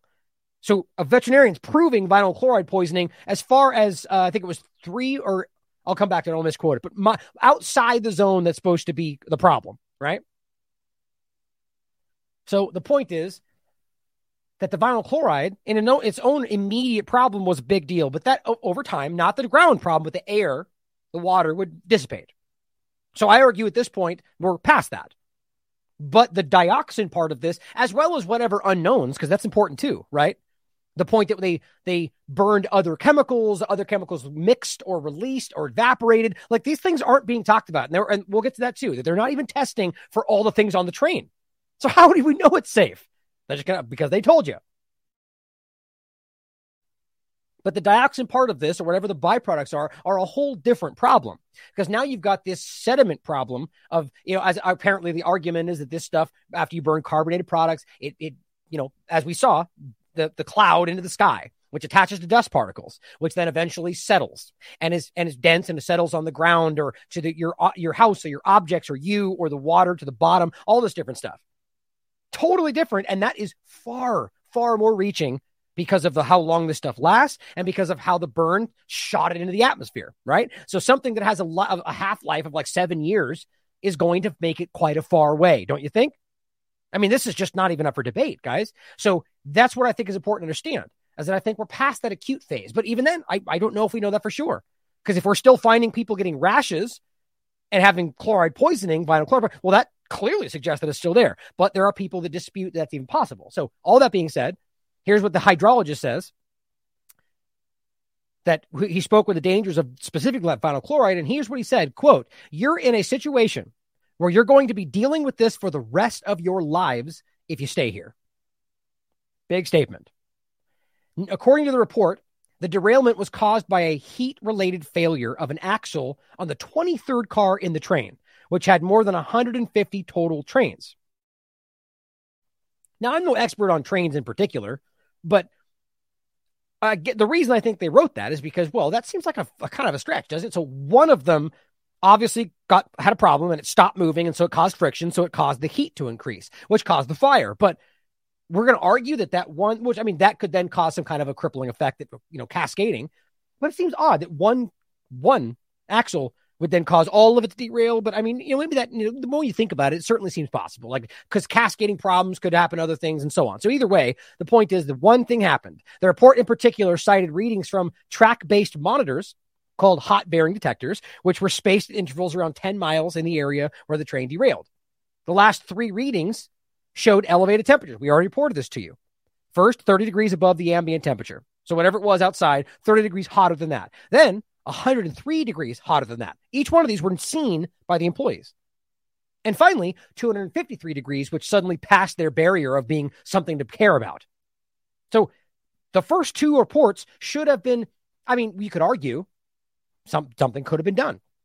Only this last reading triggered the audible alarm in the cabin to alert the crew, who responded by attempting to bring the train to a stop. Now, right there, I argue that this doesn't make much sense to me. So if you got the instruments and so on, I've heard other reports about the idea that at 100 and so on, that they're aware of this stuff. But again, this is what's so. This is why it's problematic when your people are left to do the. Basically, the people involved with the situation are, I seemingly intentionally playing it fast and loose, or excuse me, close to the chest. Then you get contradicting reports, even from the corporate media, and I think that's the whole point. I think they want this to happen. But it says only this last reading triggered that alarm. By then, however, it was too late and the 23rd car derailed due to the failure of the overheated axle, taking several cars with it. After coming to a stop, the crew could see fire and smoke coming from further back on the train. They alerted dispatchers to a possible derailment. This raises serious questions about the role of Norfolk Southern's safety policies in creating the conditions for the disaster. According to the report, company policy is to stop a train and inspect it only if an axle is reading 115 degrees above ambient temperature. But eyewitnesses eyewitness footage from 20 miles before the train or before East Palestine at approximately the point of the first reading. So at 105, 3, 103 degrees above te- the ambient temperature, they apparently already had flame shooting out of the back of the axle. And this is this is eyewitness video. So it was already on fire. More than double that temperature is where they're arguably supposed to do something. This and the point is there are two possible explanations for this. This is what I think is interesting. Either the train crew unknowingly traveled 20 miles with a fire on the tanker full of toxic chemicals before anyone nor- in Norfolk Southern was even alerted of the problem, which in and of itself suggests laxity, like just that it's profit over safety from the government and down. The second is that the dispatcher knew of the elevated temperature readings, but instructed the train crew to continue anyway, in accordance with company policy. In either case, policies designed to prioritize profit and minimize downtime must have played an immediate role in the lead up to disaster. To what degree? You could debate it, but I think I agree completely. According to the report by ProPublica, Norfolk Southern also has an official policy in place allowing dispatchers to instruct crews to ignore potential mechanical problems indicated by track based sensors. So, again, if you're trafficking in some of the most dangerous things we know of, shouldn't we not have lax safety whether it's Biden or Trump? Yes. I mean, it's just a no brainer. You know, the point is we're doing this to expedite the process. But if we know this could be something like this, why wouldn't you say if it's one degree above, then you have to do something about it? You know why? Money. Because that's not feasible. Well, you know what? We don't care. Then stop shipping the chemicals. I mean, the, the point is they'll make some argument about why it's necessary for national security or whatever. The point is it's always on the surface, everything else above safety, it would appear as long as they yell what's necessary to maintain what they say. It allows them to keep you safe. It's all the same game they play everywhere else. No, no, nuclear weapons and, and gas, they're all green and ESG because we use them to fight for freedom, right? That's the same kind of game, which is dumb. They do actually make that argument if you haven't heard that. It says this played a direct role in the similar derailment in October in Sandusky, Ohio, involving an overheating wheel. So one of these points we keep talking about that I haven't even really got into is that we're now suddenly just like realizing that there are what I'm trying to think of the number. I think it was 1,700 average uh, uh, derailments in a year, which boils down to I think it was like 770 or less. I forget the number. Uh, a month, over 100 a month. They actually used that point to act like this was no big deal. Buttigieg himself kind of ha- like dismissed it in the beginning as well. We do have a lot of derailments. So that's them using their own lack of safety to justify other lack of safety. The point is that's obscene, and the only reason that's happening so often is because of things like this. That's eh, that's at the fault of both Biden and Trump, or rather, the government, as always. It says the failure of the wheel bearing, he said, could have been caused by any number of problems, which ought to have been picked up during routine inspections, according to Mikal Watts of the Texas based attorney, or he's a, he is a Texas based attorney. It says Bocock, the hydrologist, pointed a similar derailment which occurred in 1970s in Le Roy, New York. This is super interesting, where a single car contained a chemical similar to vinyl chloride It derailed, released 30,000 gallons compared to more than 100,000 in East Palestine. However, the EPA only declared the site of the derailment a superfund, what we are just talking about before, in 1991. A, and cleanup began in 1999. So it's not exactly the same chemical, but it's similar. And the point is that it took until 1999 for them to even clean it up. But guess what? They still needed to. You see the point there? right? So almost 40 years later, and cleanup was still necessary. That's what we're talking about. He spoke of personally visiting the site in 2011, where he found that multiple barrels filled with the chemicals they removed from the soil had simply been left out in the open to rust, which then leaked the chemicals back onto the ground. That's the EPA. Think about that's 2011. The railroad's groundwater plan is not due to the EPA until August 2024. Norfolk Southern is not obligated to give them a groundwater plan until August 2024. Why didn't you just ask for 75 years like the FDA did, right? Or Pfizer? Why not? Seems to be working today. August 2024. So in the meantime, we'll just have to assume for safety. This is who they are. Vinyl chloride, the principal contaminant released in the disaster via quote controlled release and burn, poses particular problems for cleanup. It is highly mobile in soil and water and is not readily absorbed by carbon, making removal from the soil more difficult. So think about if they're removing soil now and not even thinking about dioxins, they're not doing the right thing. I think that's what's happening here. I think there's an intentional ignorance there to act like we don't know it's there, so we don't have to deal with it. Or it's that they know it's just that serious, so they don't even want you to know that they're aware of it. However, you want to look at it. The water supply in East Palestine is particularly vulnerable, particularly vulnerable, Bocock said. An environmental protection plan, this blows my mind, for East Palestine water system, he said, revealed that the state government determined that the groundwater protection from surface contamination after this whole thing is zero. Zero. Let me go ahead and tell you that's not even possible. Not even because of Ohio. That's not possible in most cases before this ever happened, which is the point he makes. Quote, I have never read that line in reviewing more than 2,300 similar groundwater protection plans. The groundwater needs treatment immediately, he said. You know, the expert. Okay, so this is the expert, an expert on water, who is telling you never in his career has he ever seen a report coming back zero. You know, it's like saying the vaccine's 100% effective. Just shut up and do what you're told, guys.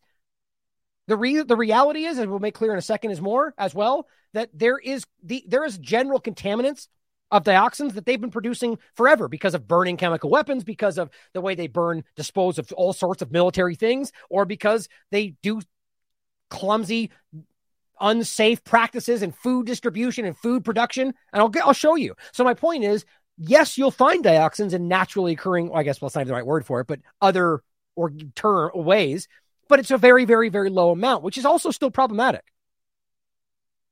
But it's not zero. Pretty much anywhere. And so when they tell you zero, think about what that means. Either they didn't even do it, or they just lied to you and told you zero. Guys, that involves everybody working with them right now. Now, it says essentially two separate types of disasters occurred in East Palestine. Now, this is what I was saying before, and I'm glad this expert agrees. The derailment that spilled chemicals which percolated down into the water table because of the way they chose to do this with time to make other choices, as well as the release and burn, which resulted in dioxins. He doesn't say that as a possibility. It's a matter of fact. Being released into the atmosphere. The potential for dioxin exposure would continue for years.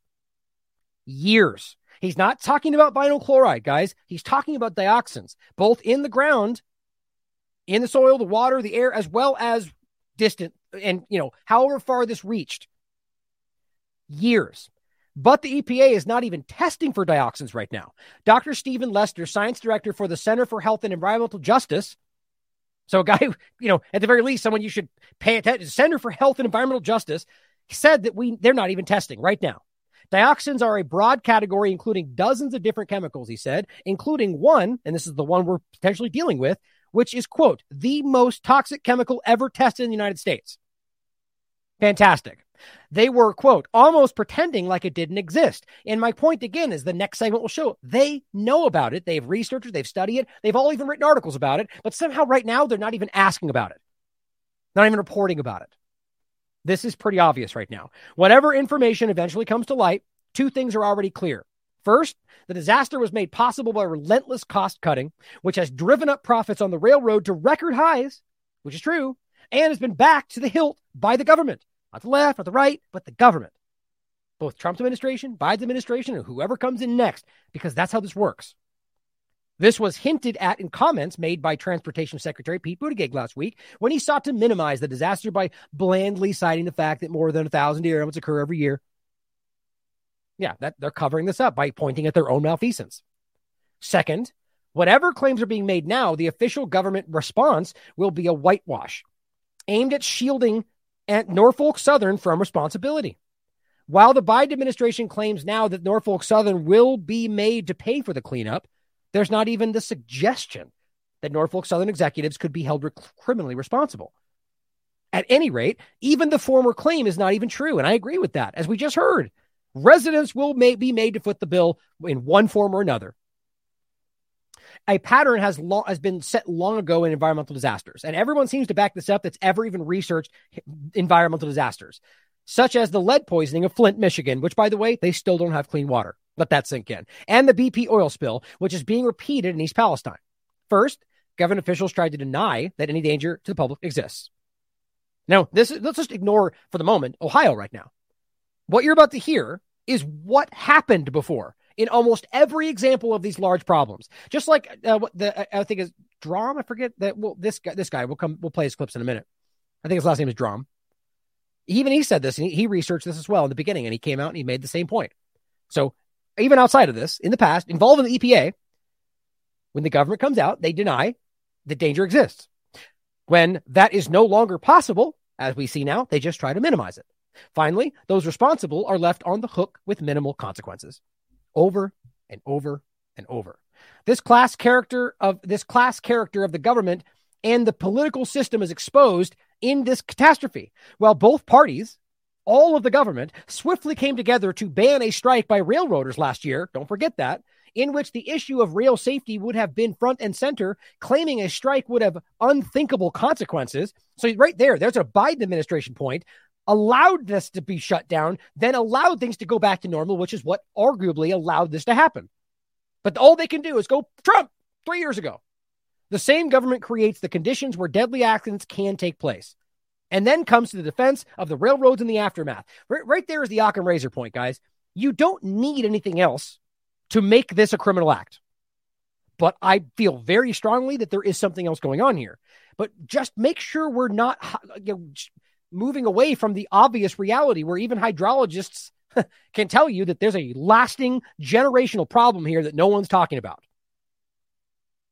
And as I pointed out before, the Biden DOJ is backing Norfolk Southern's bid to block lawsuits. It's read it for yourself.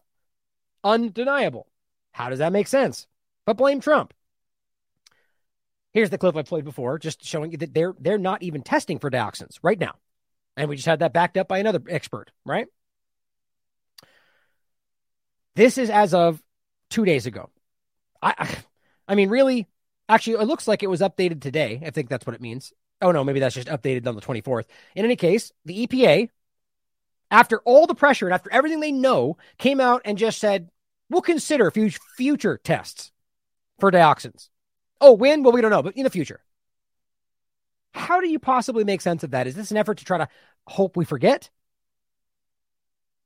It says I'd have to consult my team just so we can reference what he just said. So this is true. Ju- this is the report of what he just said. I have to consult my team, said the EPA administrator, Michael Regan, on February 21st, when asked at a news conference whether authorities had tested for dioxins. So they made a choice to do the thing they knew would cause this and then have just played dumb ever since.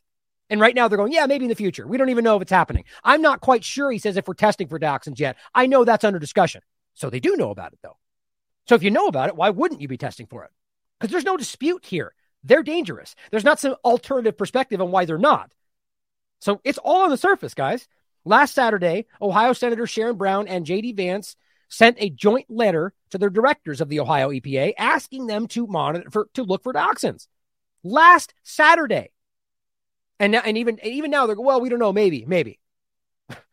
That's just criminal as far as I'm concerned. James Fab, uh, Fabisiak, director of the Center for Healthy Environments and Communities at the University of Pittsburgh School for Public Health, first mentioned dioxins to Pittsburgh's Action News 4 on February 7th. Everybody knows about this, guys, and this is wild. And he also wasn't the only one to ask about them. A few days later, a spokesperson, so it's 24th, 23rd, spokesperson for the US EPA confirmed his conclusion, issuing this statement to Pittsburgh Action News 4. Oh, wait, that how can that be February 19th? Oh, I'm sorry. I, I thought it was going off the date we read up there. So it says a few days later. So on the 19th, this is what the EPA said. So think about this combustion of vinyl chloride can produce dioxins, which are hazardous pollutants. Okay, so right there, even though we don't need to debate, they know about this. I could prove that a thousand different ways. On the record on the 19th, they're telling you that they know that can happen, which not even can. It did and has and will happen when you burn these products. The question is to what degree? Any dioxins from the controlled burn, not controlled, would have been dispersed in the atmosphere. Says this February 6th. I'm going to prove to you that's not true. I'm going to prove to you they know that's not true. EPA is working with our federal and state health partners to determine if additional sampling is needed and is prepared to assist. Why wouldn't you just test for it? Like this is like the vaccine con- such uh, injection conversation again, acting like, well, we know it's not there, so we won't even look for it. That is a game. That's not even on. That's blatantly dishonest. If you just wanted to be safe, you would test for all the stuff on the train. It's not that difficult. So now you're watching them tell you they know it happens, tell you they know it did happen, and then acting like, well, no, it dissipated already. Oh, you mean the thing that has like a seven year, potentially generational or decade long half life? Yeah, not gone. Not gone. And that's exactly going back to the point about how they even dispose of this stuff. They know that's not, it doesn't just dissipate. They know that. That's their sheet you're looking at from the EPA that makes it clear that there's a special way that has to be disposed of. It doesn't just dissipate in the air. But that's what the EPA said on the record. There's no questioning they're being dishonest about this. They haven't tested yet, says Stephen Lester, science director for the Center for Health, Environments, and Justice. For reasons I don't know, says the expert. Lester was one of several environmental health experts who sat on a panel to answer residents' pressing questions at a meeting, you know, where Norfolk Southern failed or rather chose not to show up. EPA had to know when they were going to burn vinyl chloride that dioxin would be formed, says the expert. You see, this isn't disputable. There's no debate here. Yet they still lie. Sil Caggiano, a hazardous materials specialist who was also sitting on the panel, echoed Lester's warnings. So there's two experts who tell you that this is not even up for debate. The Ohio EPA has not even answered follow up questions about whether they're going to test for it or plans to do so after suggesting it might happen in the future, nor has the Pennsylvania Department of Envi- Environmental Pro- Protection. This is a whole, this is a cover up. Meanwhile, the citizens of East Palestine and, and Darlington Township have been assured, despite their testing for that, the air is safe. Assured. So either they're testing for it and they don't care if it's there, or they're not testing and they're telling you it's safe and they don't know. It's that simple. Now, here, just a quick reiteration before we go on to the smell and then right into the, uh, well, whatever next part we're getting into. Now, I want to reiterate Eric Capolino was the same person that was on a lot of different shows, a lot of these other, you know, partisan level shows. We talked about this on the third, I think the 13th or the 14th, whichever one, one of these days, way back then, just to demonstrate our value that we are combing through this from you, what you send us, from as well as what I'm finding, as well as what people that support like the Orwell and and Doom and El Hombre and people and and, and Link, all these people on our Twitter circles that are constantly tagging me in really important stuff that I just don't shout out enough. My point is that because of all of our, our community here, we are ahead of these stories almost consistently. Just too bad that we don't get enough, you know, general, like, lar- I, I wish the people who are in the mainstream quasi conversation would even get wind of this. Even though they know we're here, it still gets suppressed. And I know that's happening. My point, though, is that this was there then, all the way back then. Same guy. He says it's not just what was in the taker cars, it's what happened when they burned and combined. This may be the largest dioxin plume in world history. I know of no more serious kind of release.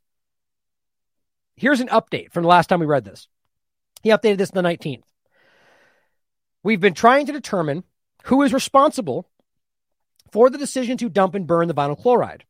I think we've established this. First, EPA's National Response Center was was notified of the derailment and spill about 2 hours after it happened.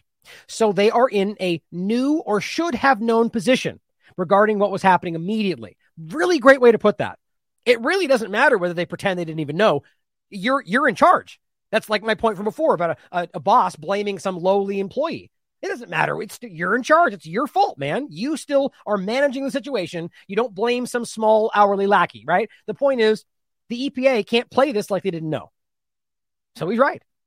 They should have if they didn't, and I very clearly believe that they did. Do not miss Governor Shapiro's letter to Norfolk Southern. It says, up until Monday, February 6th, there appears to have been an evacuation recommendation. So understand the timeline we just showed you. They knew when they, at the 6th, that they and they weren't telling you that you have to go, they were recommending it. This at a time when we just proved to you they knew there was a problem. It says, but on that day, the governors of Ohio and Pennsylvania upgraded it to an evacuation order to accommodate the dump and burn decision by the railroad. So again, meaning they're all involved. It would appear that while the governments were given some information, there was not a coordinated response, but that they were passing information before, and nobody was being told about this stuff, about the risks, knowing that they were involved with it, what it would cause, and recommendations to, or, but the other point he makes is that at, at, at the surface level, that they're just clumsy and incompetent. They're not even coordinating properly. However you want to frame this, they're responsible for all this. The question is at what point did the known degradation byproducts like dioxins enter the scenario? Was dioxin in the discussion? I'm going to prove to you that it had to have been. This is what we are now working to establish. It may take a while as we will need to use FOIA. Now, a lot of great stuff in this article that I covered in that very first episode that we did on this show. Actually, that's the one I didn't bring up, I think. Yeah. The other the, the very first one was the the other one of these three. It's in there somewhere. Just search for search for Ohio, it'll pop up. But I want to reiterate first his his his map that concerns me about where this might be able to reach based on dioxins. But a couple of points about the, the toxicity here too. Dioxin has been oh, this is before the toxicity, showing you that they do know about it, even from this expert. Dioxin has been silenced for a generation. So it, in his mind, it's been shut down already years ago. Now, what would that mean? Now, I'm going to get into a part today about how dioxin seems to have been used as a chemical weapon. And maybe it has again for all that, for that matter. But that they know that, which means they know it's dangerous, which means they know how it's used, which would then suggest or, you know, explain why it got suppressed and quieted because it's being used in particular to attempt to assassinate a previous Ukrainian leader. We'll get to that in a minute. Dioxin has been silenced for a generation. Dioxin has been out of the news for more than 30 years. Therefore, very few people today have any sense of the problem, including journalists and editors. Well, I, I don't believe that because it's not like you just forget the past, right? I mean, it's been a while, but they've written about it and you can search for it. It's there. It is one of the most seriously environmentally environmental issues, but the background is not known by nearly anyone, and that's partly why he's posted the history below, which I, I recommend you read this article. After a series of fraudulent articles in the New York Times, they claimed that as dangerous as sunbathing, the issue disappeared. So at the time, again, I'm, it's un. There's no room for conversation here. It's not the dioxins are dangerous, and now even their current reports, even after they, no, actually I take it back. I was thinking vinyl chloride. Their current reports around dioxins show you that they know it's dangerous. The point is, he's making that New York Times back then did some clumsy effort to try to downplay its risk all the way back then. Why? I think they were showing you what they were in the New York Times even back then. They're they're towing lines and lying about things for the agendas. Maybe that's because of the assassinations and the attempt in Ukraine, or maybe something else. But the point is, we know it's not only as dangerous as sunbathing. Now, you could argue it was because of corporate manipulation, just profits for the companies involved with that stuff, or you could think for yourself on that. But this is an effort of them trying to hide it back then. A federal reassessment of dioxin's toxicity was stuffed early in the Clinton administration. I cover the reassessment in his 1994 article he wrote, which is when they say, oh, yeah, it's dangerous. So here is where it really is today, and you can prove this. Dioxin's toxicity is incomprehensible, and they know all of this. Peter Montague, author of Rachel's Hazardous Waste News, summarizes the toxicity of dioxin in the historical articles below. The links are all in here. You can look at it for yourself. How can we express this in terms that people can grasp? Let's compare it to one single aspirin tablet. One aspirin tablet, like you've all seen, tiny little tablet. weighs five grains, which I learned last time was actually a, a, a measurement, involves, you know, ammunition and shooting and so on, but t- small, right? Or 325 milligrams or 325 trillion femtograms.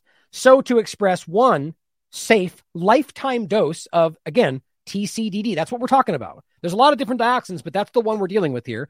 You would take a single aspirin tablet and divide that into 32 million pieces or a little, or, you know, 100,000 more than that.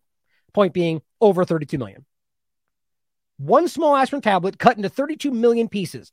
One of those tiny pieces would represent what is considered a safe lifetime dose of dioxin, specifically TCDD. Now, think about that. They just burned this, which guarantees that there's going to be higher doses than that somewhere within this area. It's impossible to miss. so 32 million divisions of five grains. I mean, my God.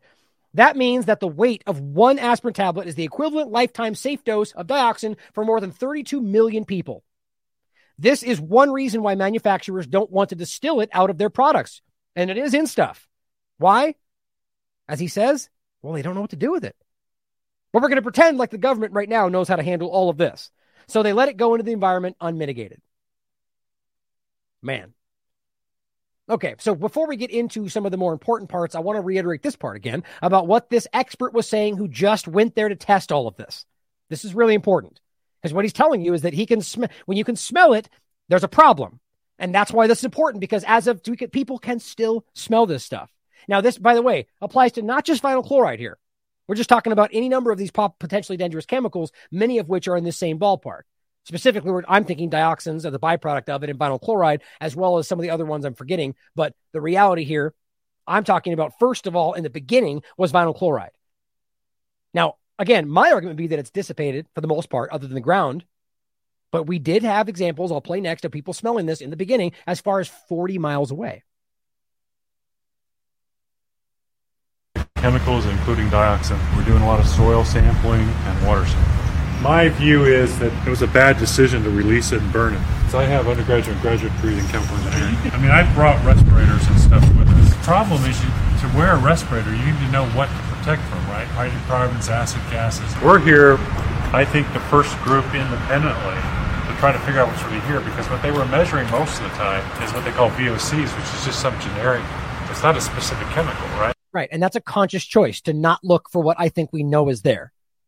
Now, and uh, there's this is a random person who's an expert who's going there to do this. They're not doing this.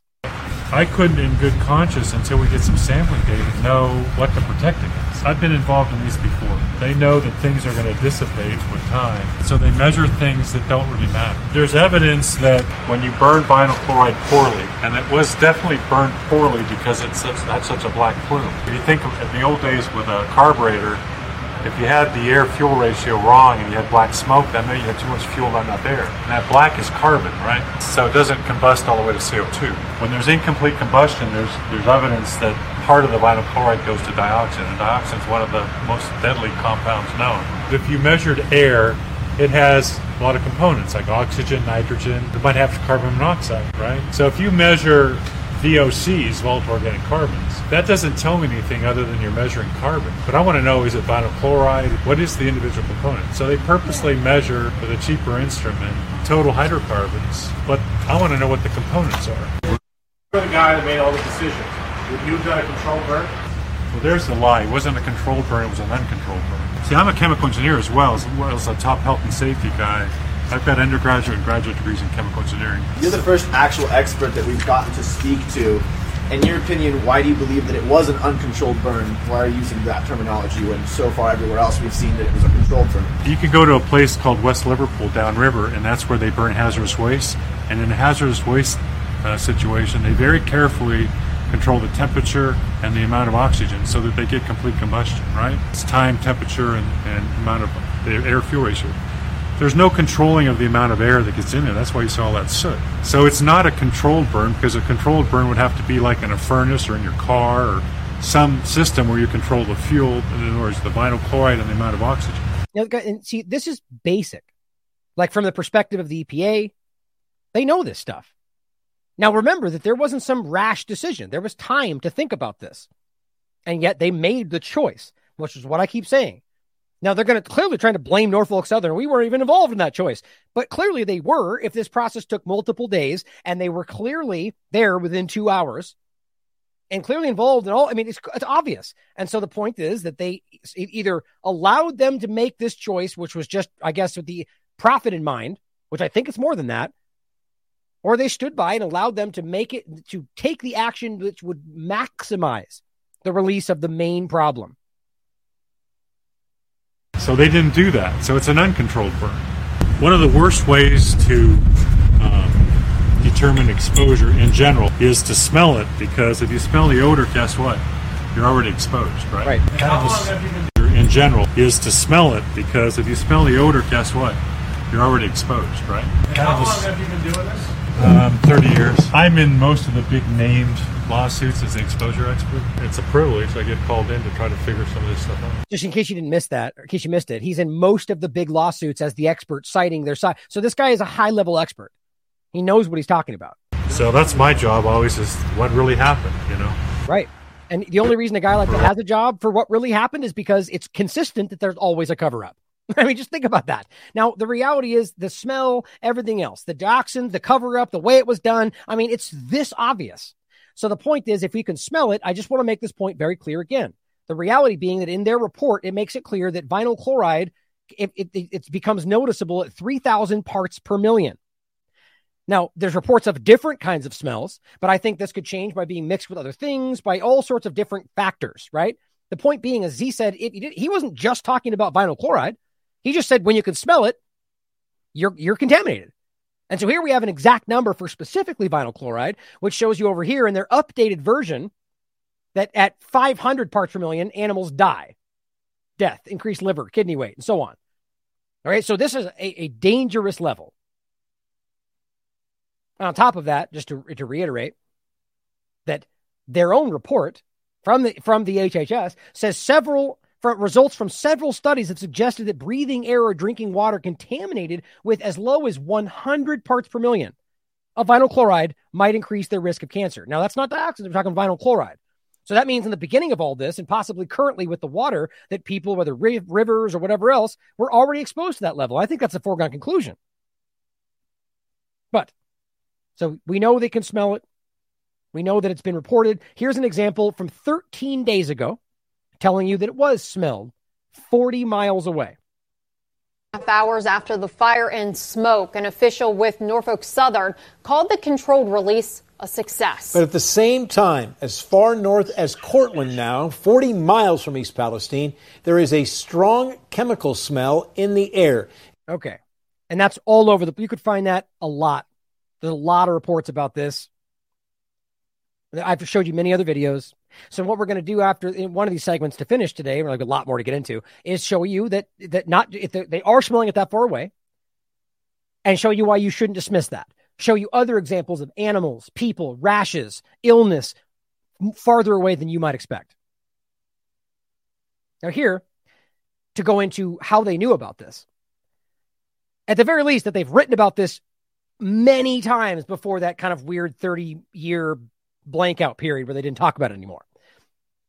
Here is the Washington Post contaminated by dioxins, 1983. So it's very, this is, a, this is a broad conversation. We're talking about in a whole area here. You can just see it's, it's Washington Post, but I had it on that so you could see what it says. Here's the New York Times. This is from 1990. Scientists are unlocking the secrets of dioxin's devastating power. Ooh, that's weird. Right now, we're kind of stepping into well, we, we can use it as a weapon. As a oh yeah, that's where it's going. Well, this went away though.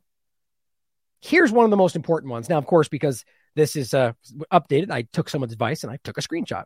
But here is a CNN article from CNN Environment from 1995. This is a this is actually really important to the conversation today. Dioxins may be creating larger problems down the road. So right now, when CNN doesn't talk about it, when they pretend they don't even know about it, when they give gaslight the conversation, you can prove that they knew all of what we're going to show you right here. What it says is as dioxins become airborne, it travels thousands of miles away. Uh oh. Well, okay, so we just they just burned 100,000 uh, tons of, or whatever, millions of tons actually, right? Millions. So they did burn it. Okay. Well, what CNN is arguing that they knew back in 1995 is that when you burn these and create the dioxins, well, when it becomes airborne, rather, it travels thousands of miles away. So why then would you argue that one mile radius is enough? It's a good question. Dioxin, they continue, ends up in animals or fish where it is stored in their fatty tissue. So cows, pigs, dogs, cats, foxes, chickens, all of it ends up in their fatty tissue. And when we eat those things, when they don't die, dioxins move into our fat, which then stays in your fat potentially for a decade or more. And the Environmental Protection Agency, the EPA, says chlorine compounds like dioxin can cause serious health problems, and researchers say it's everywhere. Apparently, they forgot. Okay. Well, here's what it says from reading what you found on the first. On this is the the, the interview with the with a Dr. Arnold uh, Schecter, who is a dioxin specialist. Right. So it does. We don't even know what it is, except we've got people entire careers around it. Right. So it says from reading what you found on the fast food and doses of dioxins in the hamburger, chicken, and pizza, we are already higher than what the EPA says is safe. This is 1995. I guess when they at least did somewhat level of actual journalism, right? The point is, they're saying we investigated fast food because the, the, the, cheap and gross ways they make these terrible food causes dioxins. Another reason why you should run screaming from McDonald's, Burger King, any of them, and ask then why those were the ones kept open during the pandemic, right? It's all disconnect. But the point is, they tested it, and what they found was that the level in the food you're eating is higher than right at that moment what the EPA said was safe. And yet they seem to allow it. Isn't that baffling? Seems like today, right? The doctor speaks up and says, Right, that was a surprise to us when we looked at all the data. Yeah, you might, you don't say. We were shocked to find out that they're way more dangerous. It's just kind of shocking. It says about eight to 150 times more dioxins than the EPA feels would be reasonable. So ask yourself what other thing it could be 150 times above the safe limit and nothing happens. Let's pretend like this isn't a captured agency all the way back then. 150 times the safe level. We're talking dioxins, the same thing we just talked about. It says the restaurants can't help it. The CNN journalist jumps in to defend them. I don't know why. Doesn't even seem like that makes sense. The restaurants can't help it, she says, after he says that. Dioxin has years to build up in the food chain. That's why the EPA wants to change the standards in 1995. Okay, it says it recently said even lower levels of dioxin may hurt us. Ah, so it was going the other direction back then by weakening our immunities or attacking our reproductive system. That sounds interesting. What else is attacking our immune system reproductive issues? Though EPA's review board thinks the lower levels are too restrictive. Others say they're not tough enough. I can't even believe all the way back then. So they're recently lowered the level of what's dangerous as it's 150 times higher than what it already was in food given to children. Right? But then the review board goes, well, uh, it's not too restrictive, you know, safety and all, but profit. We shouldn't miss who these people are. They're telling you what they actually are. And it says you found basically what you were seeing in the infants was also showing up in the four year olds it's affecting the children. Right, he says, the, the expert says, in both cases, the children who were exposed to this moderate, mild level of whatever, you know, less than what we're dealing with today in food all the way back then that hasn't changed today. In both cases, four year olds, infants who were exposed to higher levels of PCBs, one of the overlaps with this conversation in regard to dioxins, in utero performed more poorly in tests of short term memory. You know, along with the fluoride and everything else, right? They don't know whether the exposure caused attention deficit disorder, ADD, which is a wholesale industry now, or harm the memory skills. What they do know is that children were impacted and it happened in the fetal stage. So make sense of this for me. So the doctors know that it was hurt, hurting feet, ba- unborn babies, affecting their memory, everything about them. We know that what the food that everybody else was eating in these fast food restaurants was 150 times in some cases more. But they think it's too restrictive. This is, is starting to make sense. This is where we are. 1995. So again, the larger point is CNN knows about this. CNN knows it's dangerous. CNN even knows that it was in every, but here we are today where they're going, oh, no, what's going on? Here's the Washington Post again, 2000, year 2000. EPA links dioxin to cancer. But today they're baffled. Here's today, or rather two days ago. All the way to the 24th. Finally, the Washington Post goes, Did dioxin spread after the Ohio train derailment? I just, it's, it's pretty crazy this has taken this long. After a catastrophic 38 train car derailment in Palestine, Ohio, some officials are raising concerns about a type of toxic substance that tends to stay in the environment. Talk about downplaying. Last week, Sherrod Brown and J.D. Vance, the U.S. Senator for Ohio, sent the letter to State Environmental Protection Agency expressing concern. So they know about this, even though I can prove they knew about it long before that. It says they joined residents of the of the town, environmentalists from all over the U.S., calling for them to do their jobs, which is test the soil for dioxins, but they're not. A, lo- a look at dioxins, their potential harms, and whether they have been created by burning vinyl chloride, that was on Norfolk Southern's train. Like so, even that seems to suggest that it's debatable. It's not.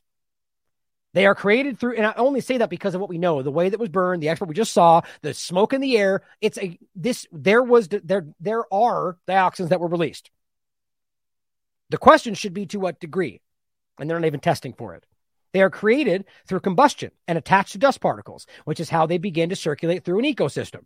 Right. And so, as CNN just told us, well, they get airborne, they can travel thousands of miles away. And as what they just, the EPA just told us, they can last for decades. But everyone else, though, is saying, don't worry, there's nothing happening. We're not even testing for it. Starting to make sense? Residents near the burn could have been exposed to dioxins in the air that landed on their skin or were breathed into their lungs, said Frederick uh, Guengerich, a toxicologist at Vanderbilt University.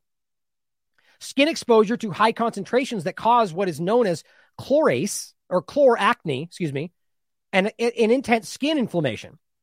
Okay, so we're now seeing that this is clearly something that is being caused by specific high exposure to dioxins, the acne breakouts, which we are seeing reported way farther away than we want to admit, or than they want to admit. So, which means that this is at high, such high enough levels that it's causing these outbreaks on people's faces, which we're seeing reported all over the place. That's reported by the Washington Post. But the main pat here, ask yourself this: Why didn't they do another paragraph uh, paragraph right after that that said, "Here's all the reports of people having that exact symptom," which suggests that it is happening? No. But the main pathway that dioxin gets into human bodies is not directly through something burning like the contents of the Palestine cars. It's through consumption of meat, dairy, fish, shellfish that have become contaminated. Now, the reason they say that is largely that's what we just talked about because it, it ends up in the fatty tissues of the animals, which we consume, all of which stays there for a really long time. But that doesn't mean what they're talking about is, you know, when you burn this thing on the ground. Well, it's far more risky because of all these other things. And they didn't say at the level of the East out the East Palestine burn. They just simply said the main pathway is not through burning, like the contents here. But when you realize that it's burned to the level it was in Ohio, it's worse than everything else they're talking about, as we just proved with the experts. That even though this article is kind of pointing out dioxins, it feels like a way to downplay it. Quote, that's why it's important for the authorities to investigate this site now, because it's important to determine the extent of which dioxins are present. Again, this has been discussed. They just don't do it. Linda Birnbaum, a leading dioxins researcher, toxicologist, and former director of the National Institute for Environmental Health Sciences, said that burning vinyl chloride does create dioxins. Well, look at that. Not can, not can, maybe, but does, period. Tremendous black plume seen, as the other guy was making the point about, the combustion process left lots of complex carbon behind. Residents, politicians, environmentalists, and public health professionals are all calling for state and federal environmental agencies to conduct testing, but they're not doing it. Once they are released, dioxins can stick around for in soil for decades. Okay, so we, if we know it can stick around for decades, we know that it can go thousands of miles. We know that this is happening. What's up for debate here? It seems pretty simple to me. They can contaminate plants, including crops. Great. So now it's not you can't you can't wash crops. I mean, I guess in some way you might be able to, but the point is this stuff is there. It has happened and there is a problem. Now just wait until we get to the reports of the illness. They accumulate, they accumulate up the food chain in oils and other fats. So this stuff can then end up in your processed foods, guys. In East Palestine, and then by the way, their own processes add more. In East Palestine, it's possible that soot particles from the plume carried dioxins onto nearby farms where they could stick to the soil, said the expert. If you have grazing animals out in the fields, they'll, they'll pick up some of those dioxins from the soil particles. And so some of those gets into their bodies and then that accumulates in their fat, which we just shown you will then pass to you when you eat it. Eventually, those dioxins could make their way up the food chain to human consumers. Bioaccumulation means that more dioxin can get into humans than what's found in the environment after the crash. The point being, it accumulates. It does not process, it stays in your body. So the more you eat, the more it accumulates. This is a building problem. They know this too. Birnbaum and uh, Shetler agreed that residents have reason for concern about the dioxins from the accident. So it seems like every expert everywhere, other than EPA and the government, are going, this is a problem, and they just don't care. It takes between seven and 11 years for the chemical to start to break down in the body of a person or an animal. Seven to 11 years. And that's just when it begins to break down. Thousands of miles already done.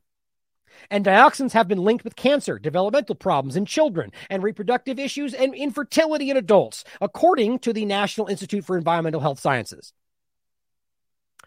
It, as still, Guengerich thought that other potential health risks from the derailment, like the concern that exposure to vinyl chloride itself could cause cancer, may be more pressing than possible dioxins. Now, again, I, I, disagree with it only because of the time frame, but maybe I'm wrong. I wouldn't put it at the highest level on my list, he says. As with many environmental exposures, it would be hard to prove, and this is important. Any dioxin present came from the derailment. As with many environmental exposures, it would be hard to prove dioxins came from the derailment. Why? Well, because they're present in a lot of ways in very much smaller degrees all over the place, it would seem, because of our governments allowing these things to be done, knowing that it's dangerous seemingly 60 years ago. Or, well, it was, what was it, the date? I forget now, but decades ago. so that seems like a choice to me. But my main point here this may explain why this was done. Again, Occam's razor if, and of course, considering what may else have been on the train, just as a hypothetical question, not knowing we can prove anything, that's my opinion. Just if there was may have been something else they were trying to deal with, or this was just so obviously a problem they didn't want to deal, they wanted to cover it up. The point is, could it have been something else? And the choice was made to make this a dioxin problem because it's almost impossible to prove it came from the derailment. You know they know this stuff. So maybe vinyl chloride Again, Occam's razor is where I was going with that. So simplest things. We don't need to make it more ab- abstract. We should ask the questions. But maybe vinyl chloride was such a severe problem, such an obvious, clear problem that would have that already did get into the soil, that already did get in everywhere. And if all is, if that's all that happened, you it would have been a no brainer. Well, vinyl chloride, you're responsible, and you just killed this whole town. But instead, they light it on fire in a way that guarantees dioxins will become the focal point as they now downplay that, knowing everybody knows about it. And then there you go. It becomes a thing where they go, well, dioxins the problem. But guess what? Dioxins were already there. You can't prove it was us. Maybe it happened because of whatever. I mean, think about that. Just a thought. I'm not saying there's proof around any of it, just a hypothetical realization that it that my point is it doesn't seem to be explainable right now why they would make these choices. It's like every single choice was the the absolute worst possible decision that made it worse and worse and worse and worse. Sort of like the pandemic illusion. He says, I think that it would be virtually impossible to attribute any presence of dioxin to this particular burn. Think about that. Maybe this was the intentional release of these, knowing it was that dangerous, just because they might avoid accountability. But most experts thought it was important to test the soils for dioxins, even though that process can be difficult and costly. Oh, God forbid we should make them pay more. I, I can't even believe that's a sentence included. Who cares? Pay for it. You did this. Both the government and the company. You're responsible. I don't care how much it costs. Do the right thing, not the cost effective thing. But see, that's how they think. The conditions are absolutely right for dioxins to have been formed, according to the expert. It's going to be terribly important to determine that from a public health perspective and to reassure the community. And this is why they said we're not doing it and still haven't. That makes sense? It shouldn't. Here is one of the reports from 2019 about how they deal with this stuff. Now, this is an interesting overlap. This is specifically talking about the TCDDs or the dioxin point, but how it overlaps with toxic, uh, specifically radioactive waste. Now, this may be neither here nor there, but I thought it was kind of interesting. What it says is hazardous material fact sheet, but specifically for dioxin disposal. Now, this happens a lot when they have, you know, when they're dealing with, you know, weapons, chemical weapons, and otherwise, where there's potentially toxic radioactive material or burning of nuclear weapon armaments and so on. The point is, it can cause these things, but that ends up being something that is both. What I found very interesting is what it says right here. At present, there are no treatment, storage, or disposal facilities that will even accept radioactive waste if it's mixed with dioxins. now, I may be reading too much into that, but think about what it says right there. So there's plenty of treatment storage places for radioactive waste, which is super serious. And there's, there's a few places for dioxin, which we're already seeing is more complicated than they, they want to tell you about. Or rather, specifically, no, I take that back because, again, I keep crossing over the vinyl chloride con. I think they know what they're shipping. My point is they shipped that to the vinyl chloride place, which then shipped it back because they didn't have the right setup and so on. But this place can deal with radioactive waste, but dioxin, oh, that's a little too far. I mean, that, that's how I'm reading it, interpreting it. I mean, obviously, I think it's because these plants are, you know, specifically meant to deal with radioactive waste. Maybe dioxins are out of their wheelhouse. I don't know. I just find I found that to be quite interesting. I think dioxins are far more dangerous than we even understand. That's just one of the reports. Here is a report on dioxin and dioxin like compounds and a toxic equivalency. Same kind of thing. You can read this report, last updated March 30th, 2022. And you can find in here essentially what this is about. And I'm just going to generally skip over it. But the point is that they're downplaying the equivalency. Like, I think a lot of effort's been done even recently to try to downplay the risk of all of this stuff. But this is what I find most important. Oh, well, th- oh, I did have it open. Okay. Oh, I'm thinking of the other part of it. Anyway, so much information on this report. So here is the report they're talking about, the equivalency report. And here's what it says under Section 313 of the. Oh, and by the way, just so we're clear, this is uh, 2007. So, yet again, very aware of dioxins and the risk. It says under Section 313 of the Emergency Planning and Community Right to Know Act. I guess what they don't care about today. The EPA is finalizing revisions of its re- the reporting requirements for the dioxin and even dioxin like compounds. Which again, so they have this whole setup for how you're supposed to report this stuff. How is that even being applied now? Where is it? They're breaking at least that law right now. The current EPCRA section of 313 regulations require facilities to report dioxin and dioxin like compounds in the units of total grams for entire category. Now, it largely applies to production, but I argue if the EPA is involved, it still matters when you're talking about what's being made. It's, and the, the bottom line is just, again, I think downplaying the overall risks. Oh, before we get past the dioxin part of it, and what I was going to get into is the people being hurt by all this, as well as a really alarming report about Agent Orange and the chemical part of that, which we're going to get into right now. I want to show you when you search for dioxin on CNN, which we just showed you. We just showed you all of their reports from the past. Here's the dioxin report from 1995. There's numerous reports on CNN in the past, numerous reports on Times, Washington Post. They're all there. But let's just take CNN for an example. You can do this on most of them. Let's search for dioxin. Weirdly enough, that one article doesn't show up. Isn't that telling? Why wouldn't it? It's the only one that seems to have the most dioxin points. Weird, right? Just not there. Well, guess what? It's the first one you click on. Ukraine fast facts. That's interesting. Why would dioxin be mentioned in Ukraine? Well, this is where we opened up that rabbit hole. But guess what else? Guess what's also interesting? You click on this one. This one's a uh, zero. This is about a, a company in Japan. And you can see that, yes, dioxin is listed right there. That's why it showed up in the search. It's simply saying that this incinerator burning these things, but fumes contained unsafe levels of dioxin in 1998. So, as a uh, point over and over again is that they are well aware this is a problem. Now, let's look at this one. Oh, weird. It, re- it redirects to the homepage. That's actually why I had this open right here. That's strange, isn't it? Why would it redirect the homepage? Isn't this a huge important thing from October 6th 20, about Ukraine fast facts?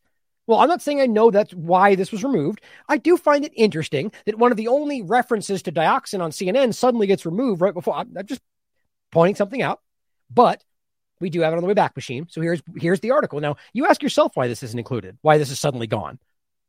It's just simply a timeline of the facts, what they say are the facts, which are mostly not, of what went on in Ukraine. Now I'm going to cut to the chase. There's a lot in here I found interesting for other conversations and why they might not want this to be seen today, which always just seems to show you a level of outward dishonesty. But going back to 2004, guess what you find? In September 2004, opposition candidate Viktor Yushchenko, Yushchenko develops a mysterious illness which levels his, leaves his face pockmarked. And medical tests later show he's suffering from dioxin poisoning. Well, look at that. This has roundly been acknowledged as a chemical weapon attack. That's pretty telling, isn't it? Weird it's not there. Well, this got me forward. This was just in case I couldn't find it again. It's right there. Oh, no, I'm sorry. That's right. This is something else. I, oh, that's right. This was one of the screenshots I took just so I could remember to point this out. Slightly unrelated, but check this out. Here's what they say, and maybe this is why they deleted it. Here's what even CNN says about the timeline of Ukraine, which now they say something else. In March 2014, Crimea, their parliament, voted to hold a referendum on leaving Ukraine and becoming part of Russia. Here, I'll just show you on here. So it's easy to see. So you can tell it's actually in here. Look at what it says. It says, oh, wait. Here we are. Wait, that did that change? No way. Oh, okay, it's right here. Crimea's parliament votes to hold referendum on leaving Ukraine and become parts of Russia. Right? So, yes, that's what happened. And then March 16th, the Crimean referendum, 96.7% vote in favor of leaving Ukraine and being annexed by Russia. Wait a minute. You you look at right now, they will scream that you're a Russian sympathizer if you say that's the fact, though, and even CNN reported it because it's easily provable. But today, apparently, Russia occupied Crimea and just took it, and it because they're evil and I mean, it's gotten so childishly dumbed down today, it blows my mind. But think about how stupid that is, how embarrassing that is. So they either know they're being dishonest by covering up what they once said, or I mean, you you put it together how you want. How ridiculous. But back to the point about the chemical weapon poisoning using dioxin. Well, this is an article from USA Today. Who is Viktor Yushchenko? What you need to know about the former Ukrainian president. And remember, this what's interesting, by the way, is we're going to talk about Agent Orange in how basically Agent Orange was dioxin. That's the main, that's what made that dangerous. Well, Viktor Yushchenko was poisoned during what was called Orange Revolution. Found that interesting just connect these on where who's behind a lot of these things. It says tests confirmed confirmed that Yushchenko had been poisoned with dioxin, a chemical found in Agent Orange. In fact, again, I'll show you in a minute, like the primary point of it, according to the New York Times. So right now, the New York Times is downplaying dioxin as a risk, or acting like we don't know for sure, and only just barely wrote an article, kind of going, "Oh, that was that, actually that was the Washington Post." So all of the New York Times seems to be kind of downplaying that this is even happening. Yet somehow they're able to discern this all the way back then, and they know that it was enough to poison somebody in small doses. Doctor said his blood dioxin level was more than a thousand times normal and suggested he had eaten the poison. Now, a thousand times normal, remember, is only what was it, five grains? I'm trying to remember what that number was. Just, you know, one, one 30, 30 one share of a 32 million piece aspirin is the safe level for your lifetime. So understand that a thousand times that is a thousand times your lifetime safe dose. So it's even smaller than that.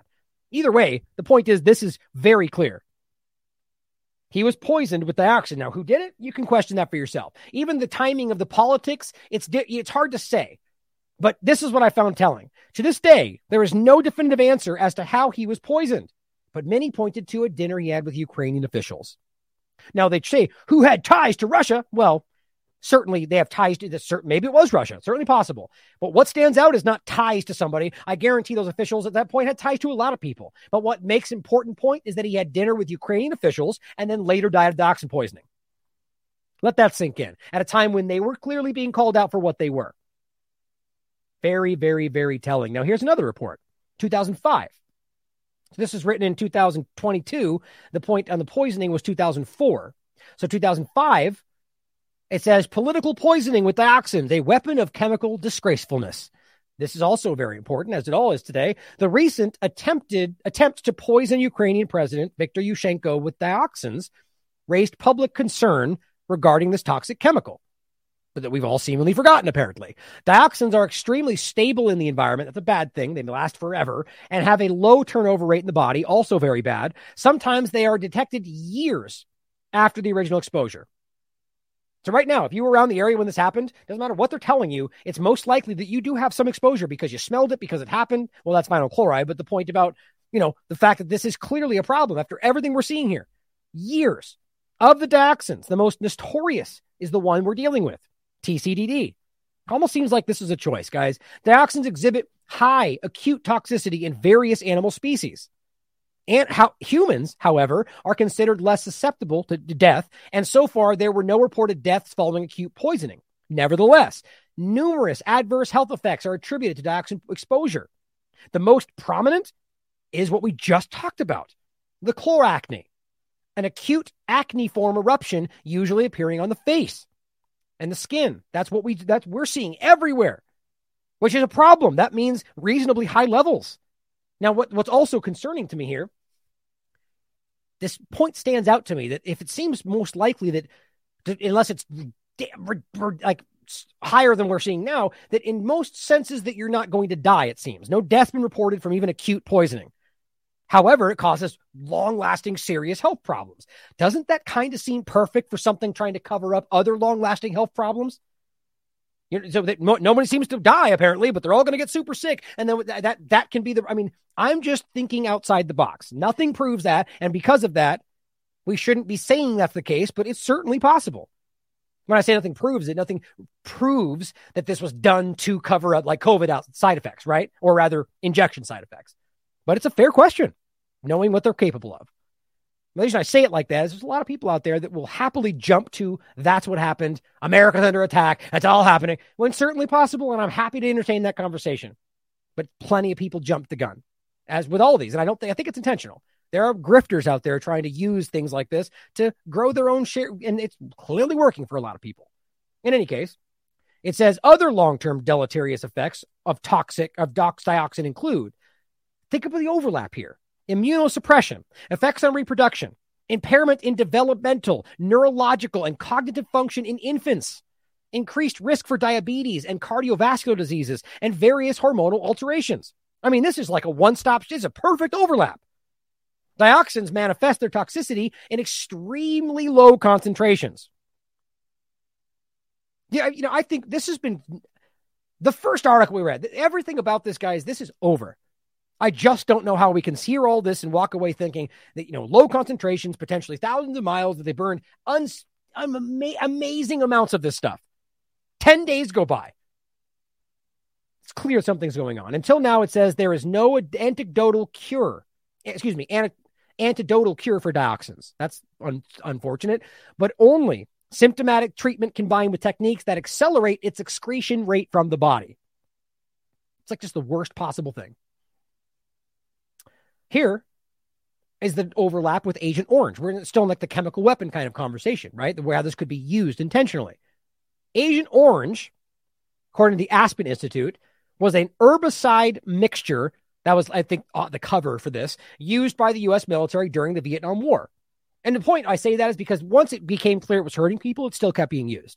Much of it, you know, I mean, the argument could be that they wanted to, you know, get rid of the foliage of Vietnam, which was hindering their process. I mean, that's all these you know, surface level points. I just don't buy that. I really don't, especially since we can see it's been used further going forward as the weapon. It says much of it contained a dangerous chemical contaminant called dioxin.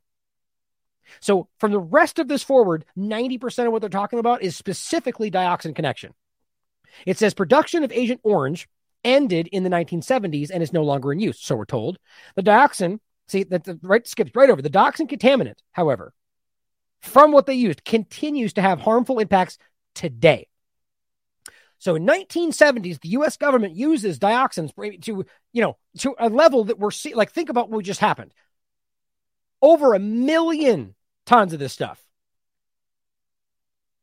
If I'm remembering that correctly, but there's been back and forth, but you know, obscene amounts of this burned in the worst way possible. So I argue it's actually questionable whether what they used with Agent Orange, which was simply involved dioxin, is less than what we're seeing today. That's just my opinion based on what we can see. But either way, they used something that included dioxins in 1970, and the contamination continues to this very day. And that's not supposed to be relate. That's not supposed to relate to what we're dealing with. as many U.S. Vietnam era veterans know themselves because they got drenched with it also. Dioxin is a highly toxic and persistent organic pollutant. That's the POP, persistent organic pollutant, linked to cancers, diabetes, birth defects, and other disabilities. The Red Cross, because I know we can trust them, right, estimates that 3 million Vietnamese have been affected by dioxin, including at least 150,000 children born with serious birth defects. Guys, you have seen the whole, I mean, I don't know if this is even worth showing. This is pretty rough. Let me see. I didn't show the the depleted uranium one for that same reason. I mean, I, I should just because it deserves to be seen. Want to see the images for Agent Orange? Yeah, I mean it's not it's it's pretty rough, but it's not as bad as the other one. So this is what we're talking about. Now, just to make this clear, this child born with no eyes, this baby born with all these weird, all of these are Agent Orange but long term effects. Look at this stuff. It's, I mean, it's, rough. I don't, I don't want to keep going just in case it gets even more disgusting. Right? Okay. So the point, bring this back here, is that 70 years have gone by and that's still happening, which could potentially be a less serious contamination. And this is a part of it. Whereas today, that's seemingly the, the main focus, as far as I can tell. And so that is what we're talking about. Agent Orange products you just looked at, that's that's diox, that's dioxin side effects. And you're dealing with it today. Hopefully not, but that's what seems to be the case. It says million, and again, 150,000 children born like that. Millions of Americans and Vietnamese are still affected directly and indirectly by the wartime spraying of this back then, today. It says Agent Orange was sprayed up to 20 times the concentration of the manufacturer's recommended for killing plants. So there's your example of why it was very clear this was not meant to be a herbicide. That's meant to hurt people. The chemical dioxin in Agent Orange can remain toxic in the soil for decades. Some soils at three of the former military bases did have very high concentrations of dioxin. So even the places where they stored this stuff still shows in, in some cases high levels. But they're going to try to tell you what just happened is not concerning, and we're not even testing for it yet. They know all of this. It says about dioxin. Its chemical name, and this is where we're getting at. This is what we're dealing with the TCDD part of this. This one version, but that's the one we're talking about. It is a persistent organic pollutant. TCDD is the most toxic of about 419 types of similar toxic compounds, which include PCBs. The effects of dioxin exposure on human health and particularly indirect effects on unborn generations continue to be controversial subjects today. Unless we're talking about the obvious contamination in Ohio and then we pretend like we know nothing. The lifespan of dioxin, the half life of dioxin, depends on its location. In human bodies, the half life is 11 to 15 years. So we just showed you how it accumulates in animals, it builds up, you eat them, it accumulates in your body. And so as it continues to accumulate, the half life of that at all is 11 to 15 years. That's assuming you don't even have a high level. I should have said it like that because it's the same either way. But the point is that the high level is obviously Like you could have a small amount that would still have a half life of 11 to 15 years and maybe not hurt you immediately. But we know it's worse than that, though it can be as high as 20 years according to the Aspen Institute, you know, government. In the environment, the half life varies depending on the type of soil and the depth of penetration. So we're talking dioxins here, not necessarily, not at all vinyl chloride. So it's not about what was on the ground necessarily when they dumped it and burned it. It's about what burned in. But I would argue that burning it on the ground probably made that easy to go into the ground. But that could be even longer. It says sun will break down dioxin. So on leaf and soil surfaces, it will last one to three years. So think about that. Even if it's in the air and they're arguing, no, it didn't. Okay, going back to what the EPA said in the beginning today, right? Didn't they, didn't the EPA just knowingly lie to us and tell us, no, this dissipated in the atmosphere? No, it didn't, according to their own experts. No, even when it's directly in the sun, it lasts one to three years. And no, it doesn't float back up. It, it dense, it goes down, it falls, it drifts back down with the dust particles dust particles alone drift back down, at, let, alone, let alone added to something else. Dioxin burned or leached, which is what we're dealing with, under the surface or deep in the sediment of rivers and other bodies of water can have a half life of more than 100 years. Let me read that again. Dioxins burned can have a half life of more than 100 years. My God. Well, of course, that relates. The point. Let me read it exactly. Dioxins burned under the surface or deep in the sediment of rivers. Oh no, right there, and other bodies. It's weird how that sentence works. I'll just read it entirely. So, just in case it sounds like a myth, dioxins burned or leached under the surface or deep in the sediment of rivers, all of those are applying, and other bodies of water can have a half life, a half life of a hum more than 100 years. God, that just, I mean, even just right in this moment, I mean, I'm kind of blown away about how obviously serious this is. So that means potentially 200 years entirely, if it's not more than that. This is from 2012. That's why it's being stated. In regard to the chemical weapons part of this, here is just an example in 2013 showing you that when they burn their chemical weapons, when they pretend they're getting rid of them, I would argue, it produces dioxins. And here's what it says.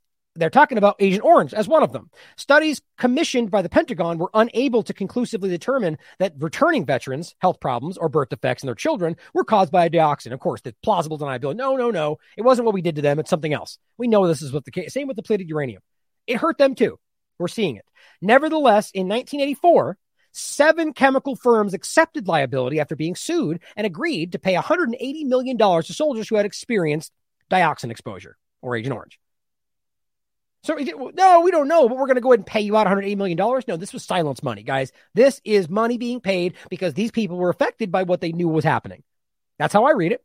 Either way, they knew about it all the way back then. Same point. Now, in the interest of time, I've got about 45 minutes. I'll say, I was going to say it at the end too, before I'm going to be joining on Grand Theft World tonight. I, I want to see, you know what? I think I can get rid of this through this pretty quick. I want to read this, this, at least this first paragraph. This is another post from, I believe it was, where was the date? I had it somewhere in here. Well, these are 2012, 2012. So most of these, you know, same time frame. Dioxins and furans, the most toxic chemicals known to science but they're not even testing for them, right? Dioxins and furans are some of the most toxic chemicals known to science. A draft report released for public comment in 1994 by, of course, the EPA, who pretends not to know about this today, clearly describes dioxin as a serious public health threat. The EPA themselves described it as a dioxin, as a serious public health threat, but apparently today they're not even testing for it. The public health impact of dioxin may rival the impact of DDT, which was also involving dioxins, had on public health in the 1960s. According to the EPA report, not only does there appear to be no safe level of exposure to dioxin, according to the EPA's own report, which is linked right down here, but levels of dioxin and dioxin like chemicals have been found in the general U.S. population that are, quote, at or near levels associated with adverse health effects. No safe level of exposure. Fantastic. Dioxin is a general term that describes a group of hundreds of chemicals that are highly persistent in the environment. And we've gone over that. The main one we're dealing with today is TD, TCDD. Now it says, oh, yeah. So dioxin was the primary toxic component of Agent Orange. That was found at a lot of these different locations. Oh, it was found at this one location in New York and became the basis for evacuations at Times Beach, uh, Missouri. Uh, what, Missouri? Emma is Missouri? mess. I forget. In any case, the point is, this was the same discussion we had with the other uh, Substack we read, and the point is that I think it was also Campanile that this location had dramatically less of exposure, and they shut it down for decades, and it's barely even open today. It's a toxic waste area. this is the same stuff, and that's how they dealt with it then. Sort of like swine flu with five. You know, the point is like we overlap. Past injections were shut down with ten problems. Today we've got 20,000. It's no, we don't know for sure. They don't care about your safety today. And I don't think they did ever did, really, but things have shifted quite a bit. Dioxin is formed by burning chlorine based chemical compounds with hydrocarbons. And we know that happened, no question. The major source of dioxin in the environment comes from the waste burning incinerators of various sorts, also from backyard burn barrels. Dioxin pollution is also affiliated with paper mills, chlorine bleaching. You know, so these things happen naturally, but they, not naturally, I would argue. The government still allows them to, though. This was something they knew would happen. Does it cause cancer? Yes. The EPA report confirmed dioxin can cause ha- cancer hazard to people. In 1997, the International Agency for Research on Cancer, part of the WHO of all places, published their research into dioxins and fur- furans and announced in 1987 that the most potent dioxin, the one we're dealing with, TCDD, is now considered a group 1 carcinogen, meaning that it is known human car- it can cause cancer. I just don't even know why we need to continue. It's so very, very clear. And it goes on to tell you what the problems are and everything we've already talked about hormonal, heart problems, how we're exposed to dioxin. Then it goes over all the different stuff that is already happening. The bottom line is they told you this back then. The EPA. And as I just pointed out the last show, even an expert on The Guardian is speaking up and saying Biden must declare a state of emergency, which I don't want to happen. I don't want any more states of emergency. But what it means is this expert is on the ground. He's basically on, on the ground, but on the story telling you that what's happening in Ohio is, is dioxin, it's dangerous, and people are being hurt by it. The no, that wasn't this one. But the point is, he talks about the byproducts. Oh, that's right. When I talked about this last time, he's mentioning the same point. Burning is the problem, and, and so on, that it created the disaster. That's what the whole point of this is. Doesn't mention dioxins, or maybe the Guardian left it out. In any case, it's the same point he's making. And this is actually a really great article. He makes it very clear that they're lying to you. That he right down at the bottom, I'm trying to find it real quick. He basically says that's always what happens. They always lie. The government always downplays it. It's the same thing we're hearing everywhere. This was the 18th. this is what's happening. I think it's very clear. Now let's finish with the risks and what people are dealing with, or rather, not the, the visible problems. Now, this is an article from DC News Now. It says, "What is it? People in Maryland West Virginia find mysterious dust on cars. Now, could this be something else? Yes. Always the way to start. Obviously, it could just be their argument they're going to tell you in the video is, well, it's a dust cloud from Nevada or whatever else they're saying. Not Nevada, whatever state they argue. The point is that that seems like a quite a stretch when you actually read what they're, well, we'll read this first and you actually listen to what they're saying. He says people were quick to share pictures and videos of the coatings. It's very strange. The main point, it was falling like snow. That's not any dust falling I've ever seen, and what is not what they're going to understand from history. Like it's these these states have not had these problems in the past like this. When you listen to the people, to them they've never seen this before. But yet the government steps in and goes, no, no, that's the thing that happens all the time. Well, they they're going, no, this is out abnormal. I asked my husband if it was from our stove, and he said, no, it's happening all over Berkeley County. Let's watch the video. It started coating cars in western Maryland and the eastern panhandle of West Virginia, and residents were trying to figure out what it was. It was too warm for snow, but something was falling from the sky. Stephen Cohen caught up with some folks who said they never saw anything like it. West Virginia. Berkeley County, West Virginia 911. What's the address of the emergency? We were um, told to call 911 per the West Virginia Department of Environmental Protection because we have that film stuff all over our cars and it's in the air here. Thursday evening, residents in western Maryland and the eastern panhandle of West Virginia started noticing a dust on their cars. Around 11 p.m., Sherry Miller's husband said he saw something in the driveway. He took the flashlight out and showed me my car, and there's a dusting on it, and it's fallen from the sky. We have no idea what it is. Some said it looked like ash. Others were sure it was just dust. But the question I was wondering where it's coming from, and I asked him, I said, Is it um, ash from the wood stove? And he said, no. He said, it's all over Berkeley County. And in neighboring counties, concerned residents began calling emergency services. Jennifer Swisher, director of the Berkeley County Emergency Communications Office, says they received about a dozen calls. But the question is, what was it? This was likely dust from the desert southwest, this very strong storm system causing all of the wintry weather across. Okay, you get the point. So we have no idea, but we're going to go ahead and guess that it was the thing that's not dangerous. Great. That's what news does. Obfuscate, play it down, right? If, why wouldn't we go, well, maybe it could be the problem that we're not even testing for. Maybe that could be the dust and dioxin problem we just discussed. But no, I'm not saying we know that. But what I'm saying is we should find out, shouldn't we? And not just take this weird hairstyle at its face value. I mean, come on. I mean, that seems pretty silly to me. But back to the point, is that you can actually read this and listen to what they're saying. And these guys, these people are going, this is not dust. I can see it. I'm looking at it. This is not normal. We haven't seen this before. And the problem is we have evidence from what they've said in the past. Thousands of miles, CNN says that can go in conjunction with the EPA back in 1995. We know that the half life it can be up to 100 years if it's burned, if it's in the water. All of this is happening. And we know that they burned it. It went up in the sky. We saw the cloud. We saw it drift. We saw all of this stuff. There is no debating that this happened. So at the very least, we should go, is that this or is it too far away? But they won't even engage with this conversation. Here's the video if you want to watch it for yourself. Here is a report from NBC News. This report's on the 25th, yesterday. Residents near Ohio train derailment diagnosed, not report, diagnosed with ailments associated with chemical exposure, including bronchitis. So they're proving this. And now having to admit, at least in the small area, which is the time we just went through the progression we just discussed. At first, nothing to see here. At the next, they downplay the risk, you know, and then they blame it on something. So here we are, where they're going, no, no, it's just in this one mile area. But didn't you just tell us a moment ago it wasn't even the problem? Just like with the COVID thing, same game. So at the moment we see them contradict their previous 100% statement, nothing else should be going for. We shouldn't trust them anyway, guys. We should never take them at face value. But when you catch them in a lie, don't just jump to the next lie. Wait and go, hold on a minute. If it wasn't safe then, that means if you're telling me it's dangerous now, that means it wasn't safe the first day we came back, and arguably to a much larger degree.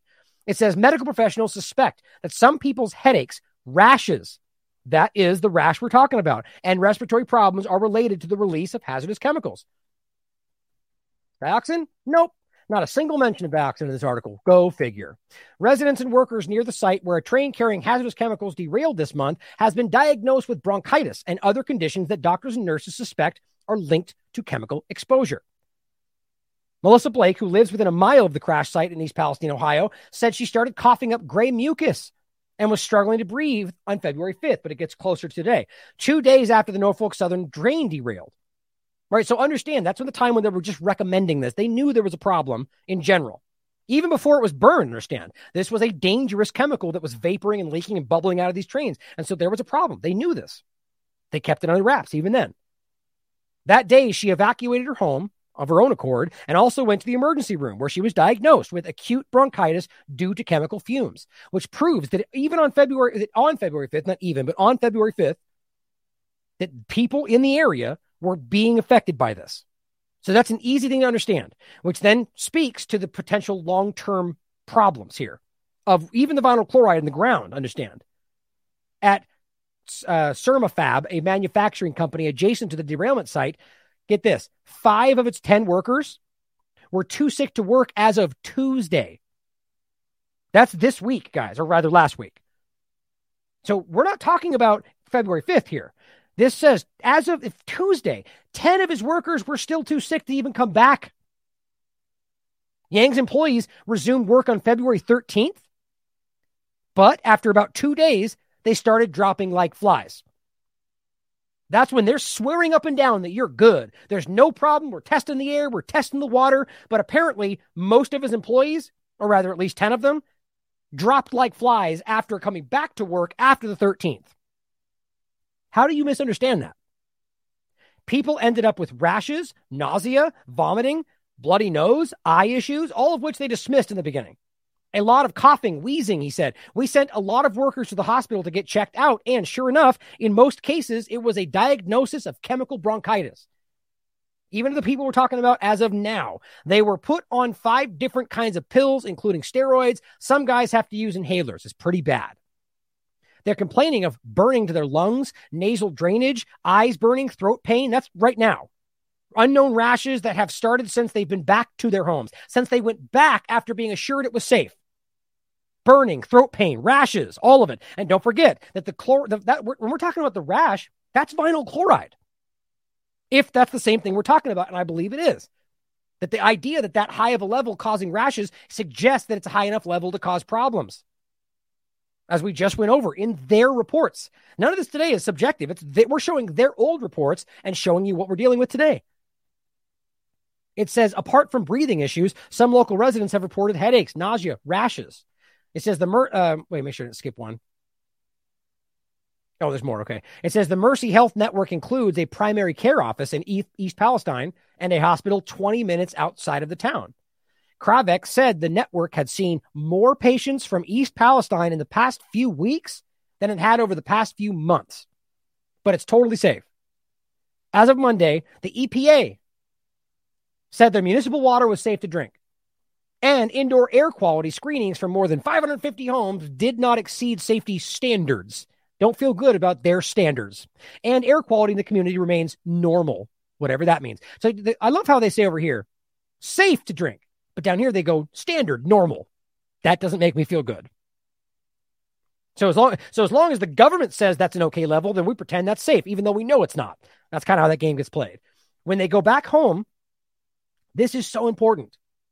Her patients have demonstrated signs of continued, continued chemical exposure. This report is from yesterday. When they go back home, their symptoms get worse. Oh, wait, did I say, let me share, say that wrong. Yeah, yesterday, 25th. It says, when they go back home, their symptoms get worse, or their lungs are burning more, or they feel like they can't catch their breath. That is yesterday in their homes. Those kind of things, she says. So it's showing consistently that when they leave, they're better. When they go back, they feel worse. Do we really need to pretend we don't know what's going on? Wendy Snyder, a registered nurse who lives in East Palestine. Now realize we're not getting into Democrat, Republican, right? She had experienced a sore throat and a metallic taste in her mouth, which her doctor said certainly seems related to the chemical exposure, according to the physicians. It says Snyder said her headaches improve when she goes to work at a hospital in Pennsylvania, about 20 miles from her house. I don't feel safe in my own home. She says, I'm afraid to be there. At a Senate hearing in Pennsylvania on Thursday, Lori Miller, who has lived in East Palestine for nearly 30 years, a member of the government, said she has developed a rash on her face. There it is again, and experienced dizziness and burning eyes. I'm telling you guys, that's what this is. This is a vinyl chloride rash being caused by what we're seeing, which to me suggests that it's not dissipated. Now, I'm not the expert, so that's just my opinion. It says her home is located roughly one third of the mile, one third of a mile from the derailment site. So she is in the internal area that they still tell you is safe, which argues, you know, that's the least likely to be safe, but it's clearly affecting her quite effect, quite seriously. Melissa Boyer, who lives who lives less than 250 feet from the derailment site, said her 19 year old daughter is having difficult breathing or difficulty breathing and has to use an inhaler several times a day. Boyer, Boyer said she herself has had persistent headaches and burning sensation in her mouth. My God, I would not stay there if that was. And her medical chart under issues addressed, her doctor wrote toxic effect of gas exposure. That's yesterday. This is what's happening. It's being covered up. This is NBC for crying out loud. How can you say our air quality and our water is safe when we're having all these people with symptoms and health issues? No comment. This is painful. Now, here is the example I made before about how even the fact check on USA Today from the 16th pointed out that the the I'll show you who McGuire is in a second, has received reports from more than 20 families as of the 13th. So a lot of them have come back and have found their animals are, prob- are having problems, especially the ones that were left there, but the ones that even came back are being diagnosed with vinyl chloride poisoning. And here is just to show you what they left out in that report. Oh, well, by the way, I'll include this. I won't play it again, but this is just that video we played before showing you all the foxes being sick pretty far away, having problems with their eyes. And you can read the whole thing for yourself. This was on the 9th. Here is the Humane Society. And here, by the way, here's the report, even from corporate media, saying that this, this woman has been taking in residents' animals. And this is what she's finding. This is as of the 15th. The Columbia County Humane Society. That's what we're dealing with, talking about. And I, have been trying to reach her. I'm, I think it's Sunday. I couldn't get hold of her. I'm going to try to reach out again tomorrow. Executive Director Teresa McGuire said the Humane Society, as of Monday afternoon, had received reports from more than 20 families but that number is constantly climbing, and some of those families have had multiple animals. She didn't have an exact number. My phone was ringing off all hook all day. We don't have any evidence of non-aquatic animals, says the other person. The same point they made on the USA Today. Think about the ignorance, the willful of the willful obfuscation it takes to, in the face of an, a veterinarian herself, proving that they have been infected or you know contaminated with vinyl chloride and are sick from it, and then have this person go, no, no, no, there's no evidence. You mean aside from the evidence she just told? That's just narrative. That's like, no, no, narrative, not what you said. Yeah, there's evidence. It's all over the place. All of this is evidence. All of the reports, all of the images, all of the show. You, even if you can't verify them, that still constitutes evidence. But here is where we prove it.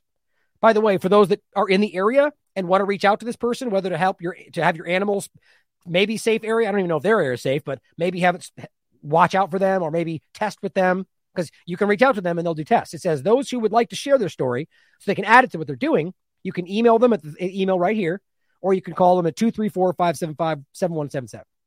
It says several of the animals, McGuire said, were diagnosed by their veterinarian with vinyl chloride poisoning. Let me say it again. The, di- the veterinarian diagnosed these animals with vinyl chloride poisoning. That's pretty obvious. You can't miss that. Vinyl chloride. And again, if they're claiming this never even was a risk to, this, to the people enclosed or whatever else, they're, they're lying. Vinyl chloride was one of the toxic chemicals released and burned on February 6th. One of them. McGuire said the Humane Society has gotten reports of sick animals as far as seven miles outside the zone. Seven miles, which is completely confirmed. Even the CNN said thousands of miles if you burn it.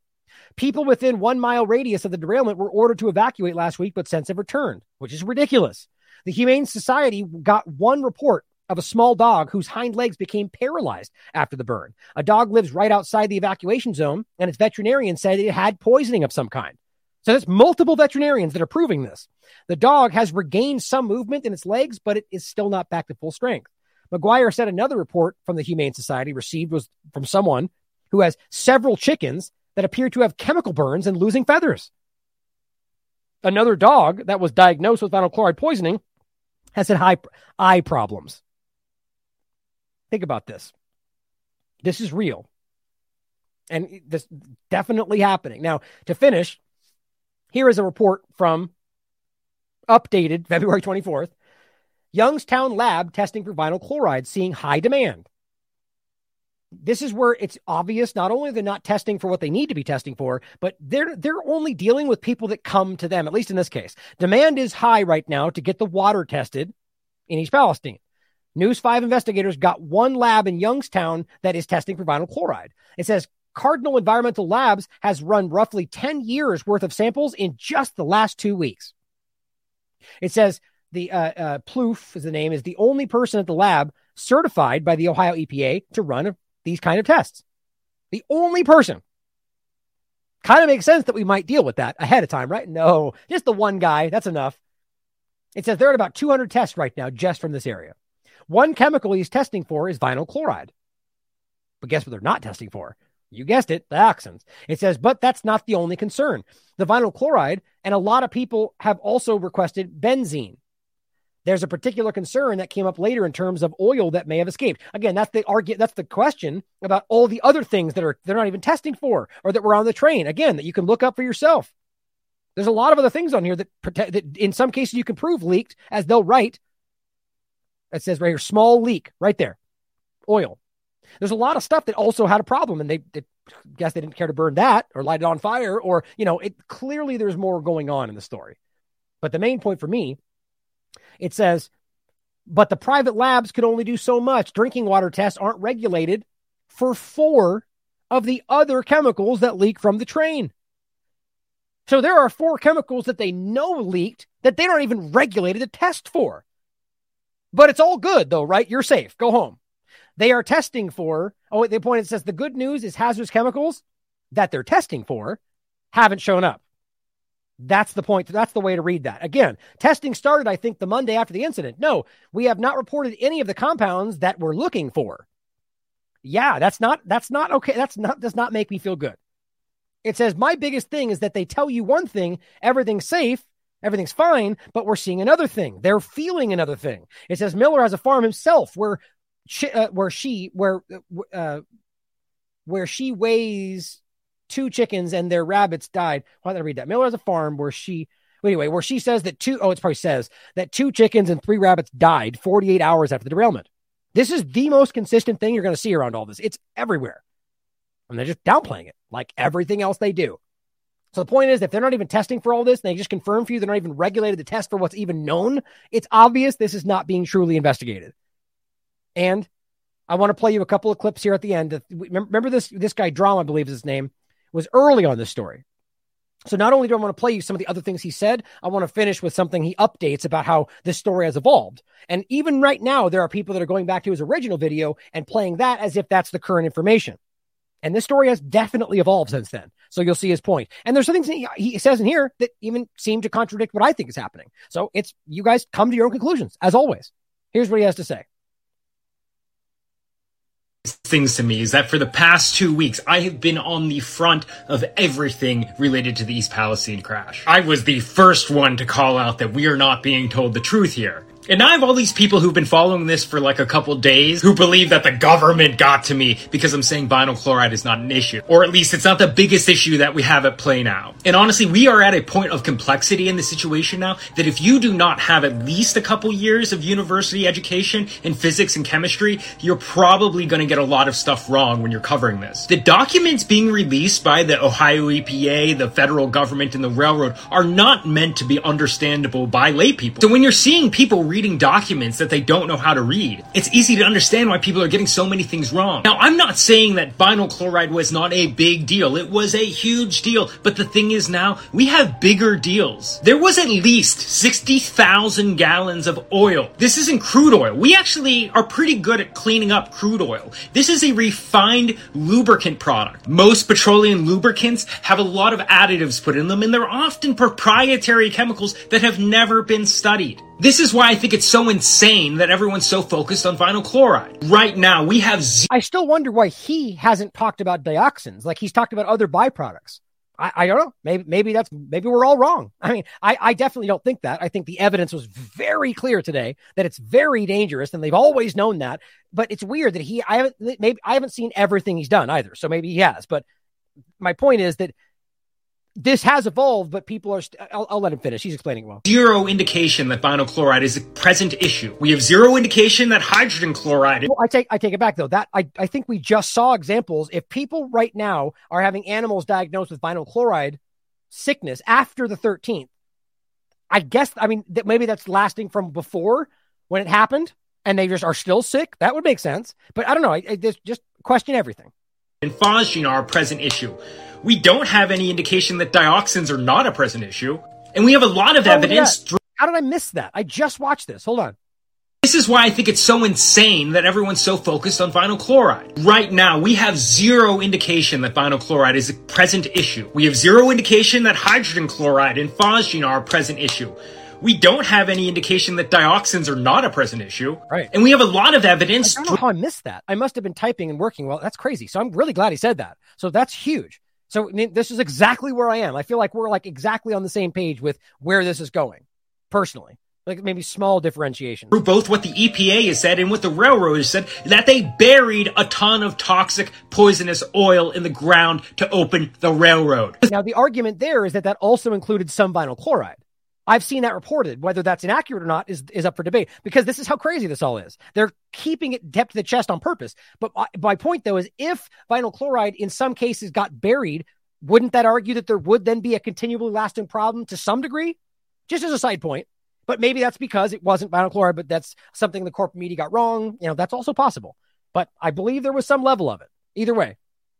The thing is, the railroad probably loves that you're talking about vinyl chloride because they know that they can prove that there isn't any vinyl chloride. By obsessing over vinyl chloride and phosgene and all the over sensationalization of all of that stuff, you guys are missing out that they bury poison. You have to right, understand. Right. See, this is the point I was making before. It's like we're skipping, we're missing the forest for the trees. We are ignoring the most blatant, obvious, on the face criminal act because one side's trying to connect it to something larger for conspiratorial discussions, which we should be asking, and the other side's downplaying it entirely. So people in the middle are trying to be objective are getting ignored. And it's like, that's that we can ask bigger questions, but that's a criminal act right there. That's enough right? I mean, that's just that's crazy. I'm really glad he's saying this. Stan, unlike vinyl chloride and phosgene that want to break down in our atmosphere, there are potentially chemicals in this oil that's been buried in the ground that are going to last there for longer than any of us will be alive. Right. These chemicals could continue to leach into the water table for decades. And just to be clear, he right there at the end, I don't believe he's even talking about the dioxins. He's talking about the oil and what those compounds can cause in their own right. They're other toxic chemicals. Either way, seems like exactly what we're getting into, right? Here's the next one. There's a few, a few of these. Your cars two weeks after this. It's not related to this. There's a meteorologist on TikTok that explained that there was a big dust kick up in southern Ohio two weeks after the explosion. That I, I again, I just don't think that makes sense. But again, I would argue he knows more about this than I do in the general concept of the chemicals and so on. So take it as you will. Carried dust to the East Coast. AQI in New York and New Jersey. Guys, look at your AQIs more often. There's so much pollution in that region. Same thing with the Rust Belt. Part of the reason they don't want us talking about this is because we might realize how polluted our environment is. Right, right, exactly. Now, one alternative point could be that they are making us talk about all this so they can roundabout justify actions going forward. Or maybe that's just a byproduct of using the crisis. I mean, there's a lot of ways you can look at this. We need to question everything. And just because something happens, don't, don't be led by the nose into the next conversation, right? They want you to justify reimagining everything they're trying to break down right now, whether or not this was designed. They haven't said a word about the oil spill. That's what you should worry about the oil. It might not show up in well water for years. For years, my God. Right, exactly. And they just downplay a lot of this. But, you know, the, I think we have seen examples of that dust sediment in areas where it has been problematic, right? So it could just be a coincidence, maybe not, think for yourself. Who's going to be running the clinic? It's going to be HHS, Ohio EPA, Ohio Department of Health, and For the testing. US EPA. I also just want to point out that the Ohio EPA director, she was an attorney for a power company before she was the head of the EPA. She's appointed by Governor DeWine, a corporate lawyer with an MBA running the EPA. Right. Because that's not compromising at all, right? Here's the last one. Everyone coming to me for content about East Palestine and everyone sharing my videos, I please implore you to stop sharing old information. The first video that I posted, which is the most viral, has tons of information that is not incorrect, but it's outdated and not really relevant anymore. By all estimations, all the hydrochloric acid is gone. I do think that the evacuation zone and shelter in place order zone should have been bigger, and I suspect that in the reports, they'll agree. But that info is a week old. The vinyl chloride is most likely all gone. Our concerns right now are the petroleum, the 2-EHA, and the ethyl glycol monobutyl, because they still haven't been accounted for. Also the butyl acrylates. I'm working on a video digging into the remediation plans and some big red flags that I see in it. But guys, you guys have to stop sharing these old, this old content. It's turning into misinformation at this point. Now I'm really at a challenge because I, part of me wants to delete that video, but I feel like deleting that video will only just further lead into disinformation. So I just need everyone, if you see these old videos talking about the acid cloud, please let people know that that's old information and please stop sharing it. Especially journalists. This information's a week old and it's outdated. Think about that, guys. Now, that's the real point for me. You, he, he shouldn't need to sit up there and be like, do your due diligence, everybody. like, of course, that's the point. Anybody out there that looks at this old, you know, 14 day old video and doesn't care to look at what might have happened since or what he's saying afterward doesn't deserve your attention or credit. I mean, think about that. That's and that's what most of the corporate media does. So I'm I, I think what he and by the way, credit to all the world's a stage for all four of those videos. And what I think is important is to realize that we're all trying to make sense of what's happening here. And that's why I'm often telling you that look, I'm this is my opinion. And that's important when I say that because I'm just trying to theorize, which is okay. But as long as those theorize that when you theorize, it doesn't then become the standing point for your next point. Like you have to make sure we're aware of what we don't know and what we're guessing about and let that stay where it is and be okay saying I don't know. But what he's saying there, I mean, I'm completely in line with everything he's saying right now. I do think largely that has been that's the point about two different disasters, right? This one has largely dissipated. I just have a asterisk next to whether or not there was some in the ground and whether that might mean something longer. But then the dioxin, as well as all the chemicals he's talking about, which rightly need to be pointed out. I'm still just fixating on the dioxin part because I believe that's the real issue here. I believe that is the most obvious, possibly most intentionally, like, intentionally, most intentional problem we've seen. I just don't know how they could have made these series of choices which led to exactly the worst thing possible happening without some level of cover up, whether it's just to hide the other cover, the other disaster or something else, or or they literally just made these malfeasant, the, the, worst possible choices. And if that's the case, then we are, should be really scared if they're that stupid.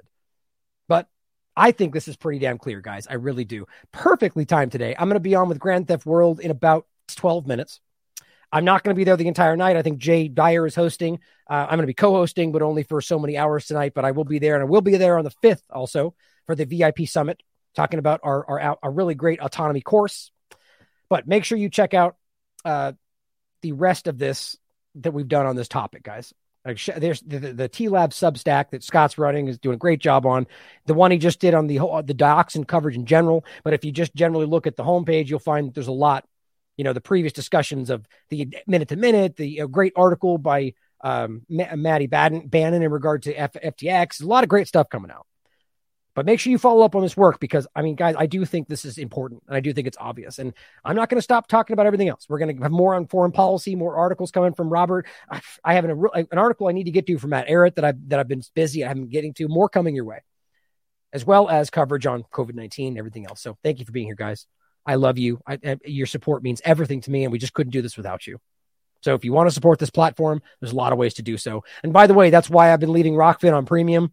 I'm just nothing's behind a paywall anymore. The point is, if you want to watch it on Rokfin through premium, that's a way to support us. Otherwise, it's free everywhere else. I, I for those that didn't know that's what was happening, I'm uh, I'm just done with the paywall in general. Even with the moving target show, it's just it's not my style. And so the point is that now another way to support us through Rokfin would just be to sign up for Rokfin or sign up for our premium or donate through there. But if you want to donate directly, which 100% goes to us and mail it directly to us, sign up for the Substack, directly do, you know, that's the way to do that. But there's a lot of ways to support us. And we are going to keep doing this because we believe in you. So believe in us. I love you all. As always, question everything. Come to your own conclusions. Stay vigilant. She knows she knows she knows the words. She know when I say it, she she knows we're ending. Is it time to end? Okay. See you next time.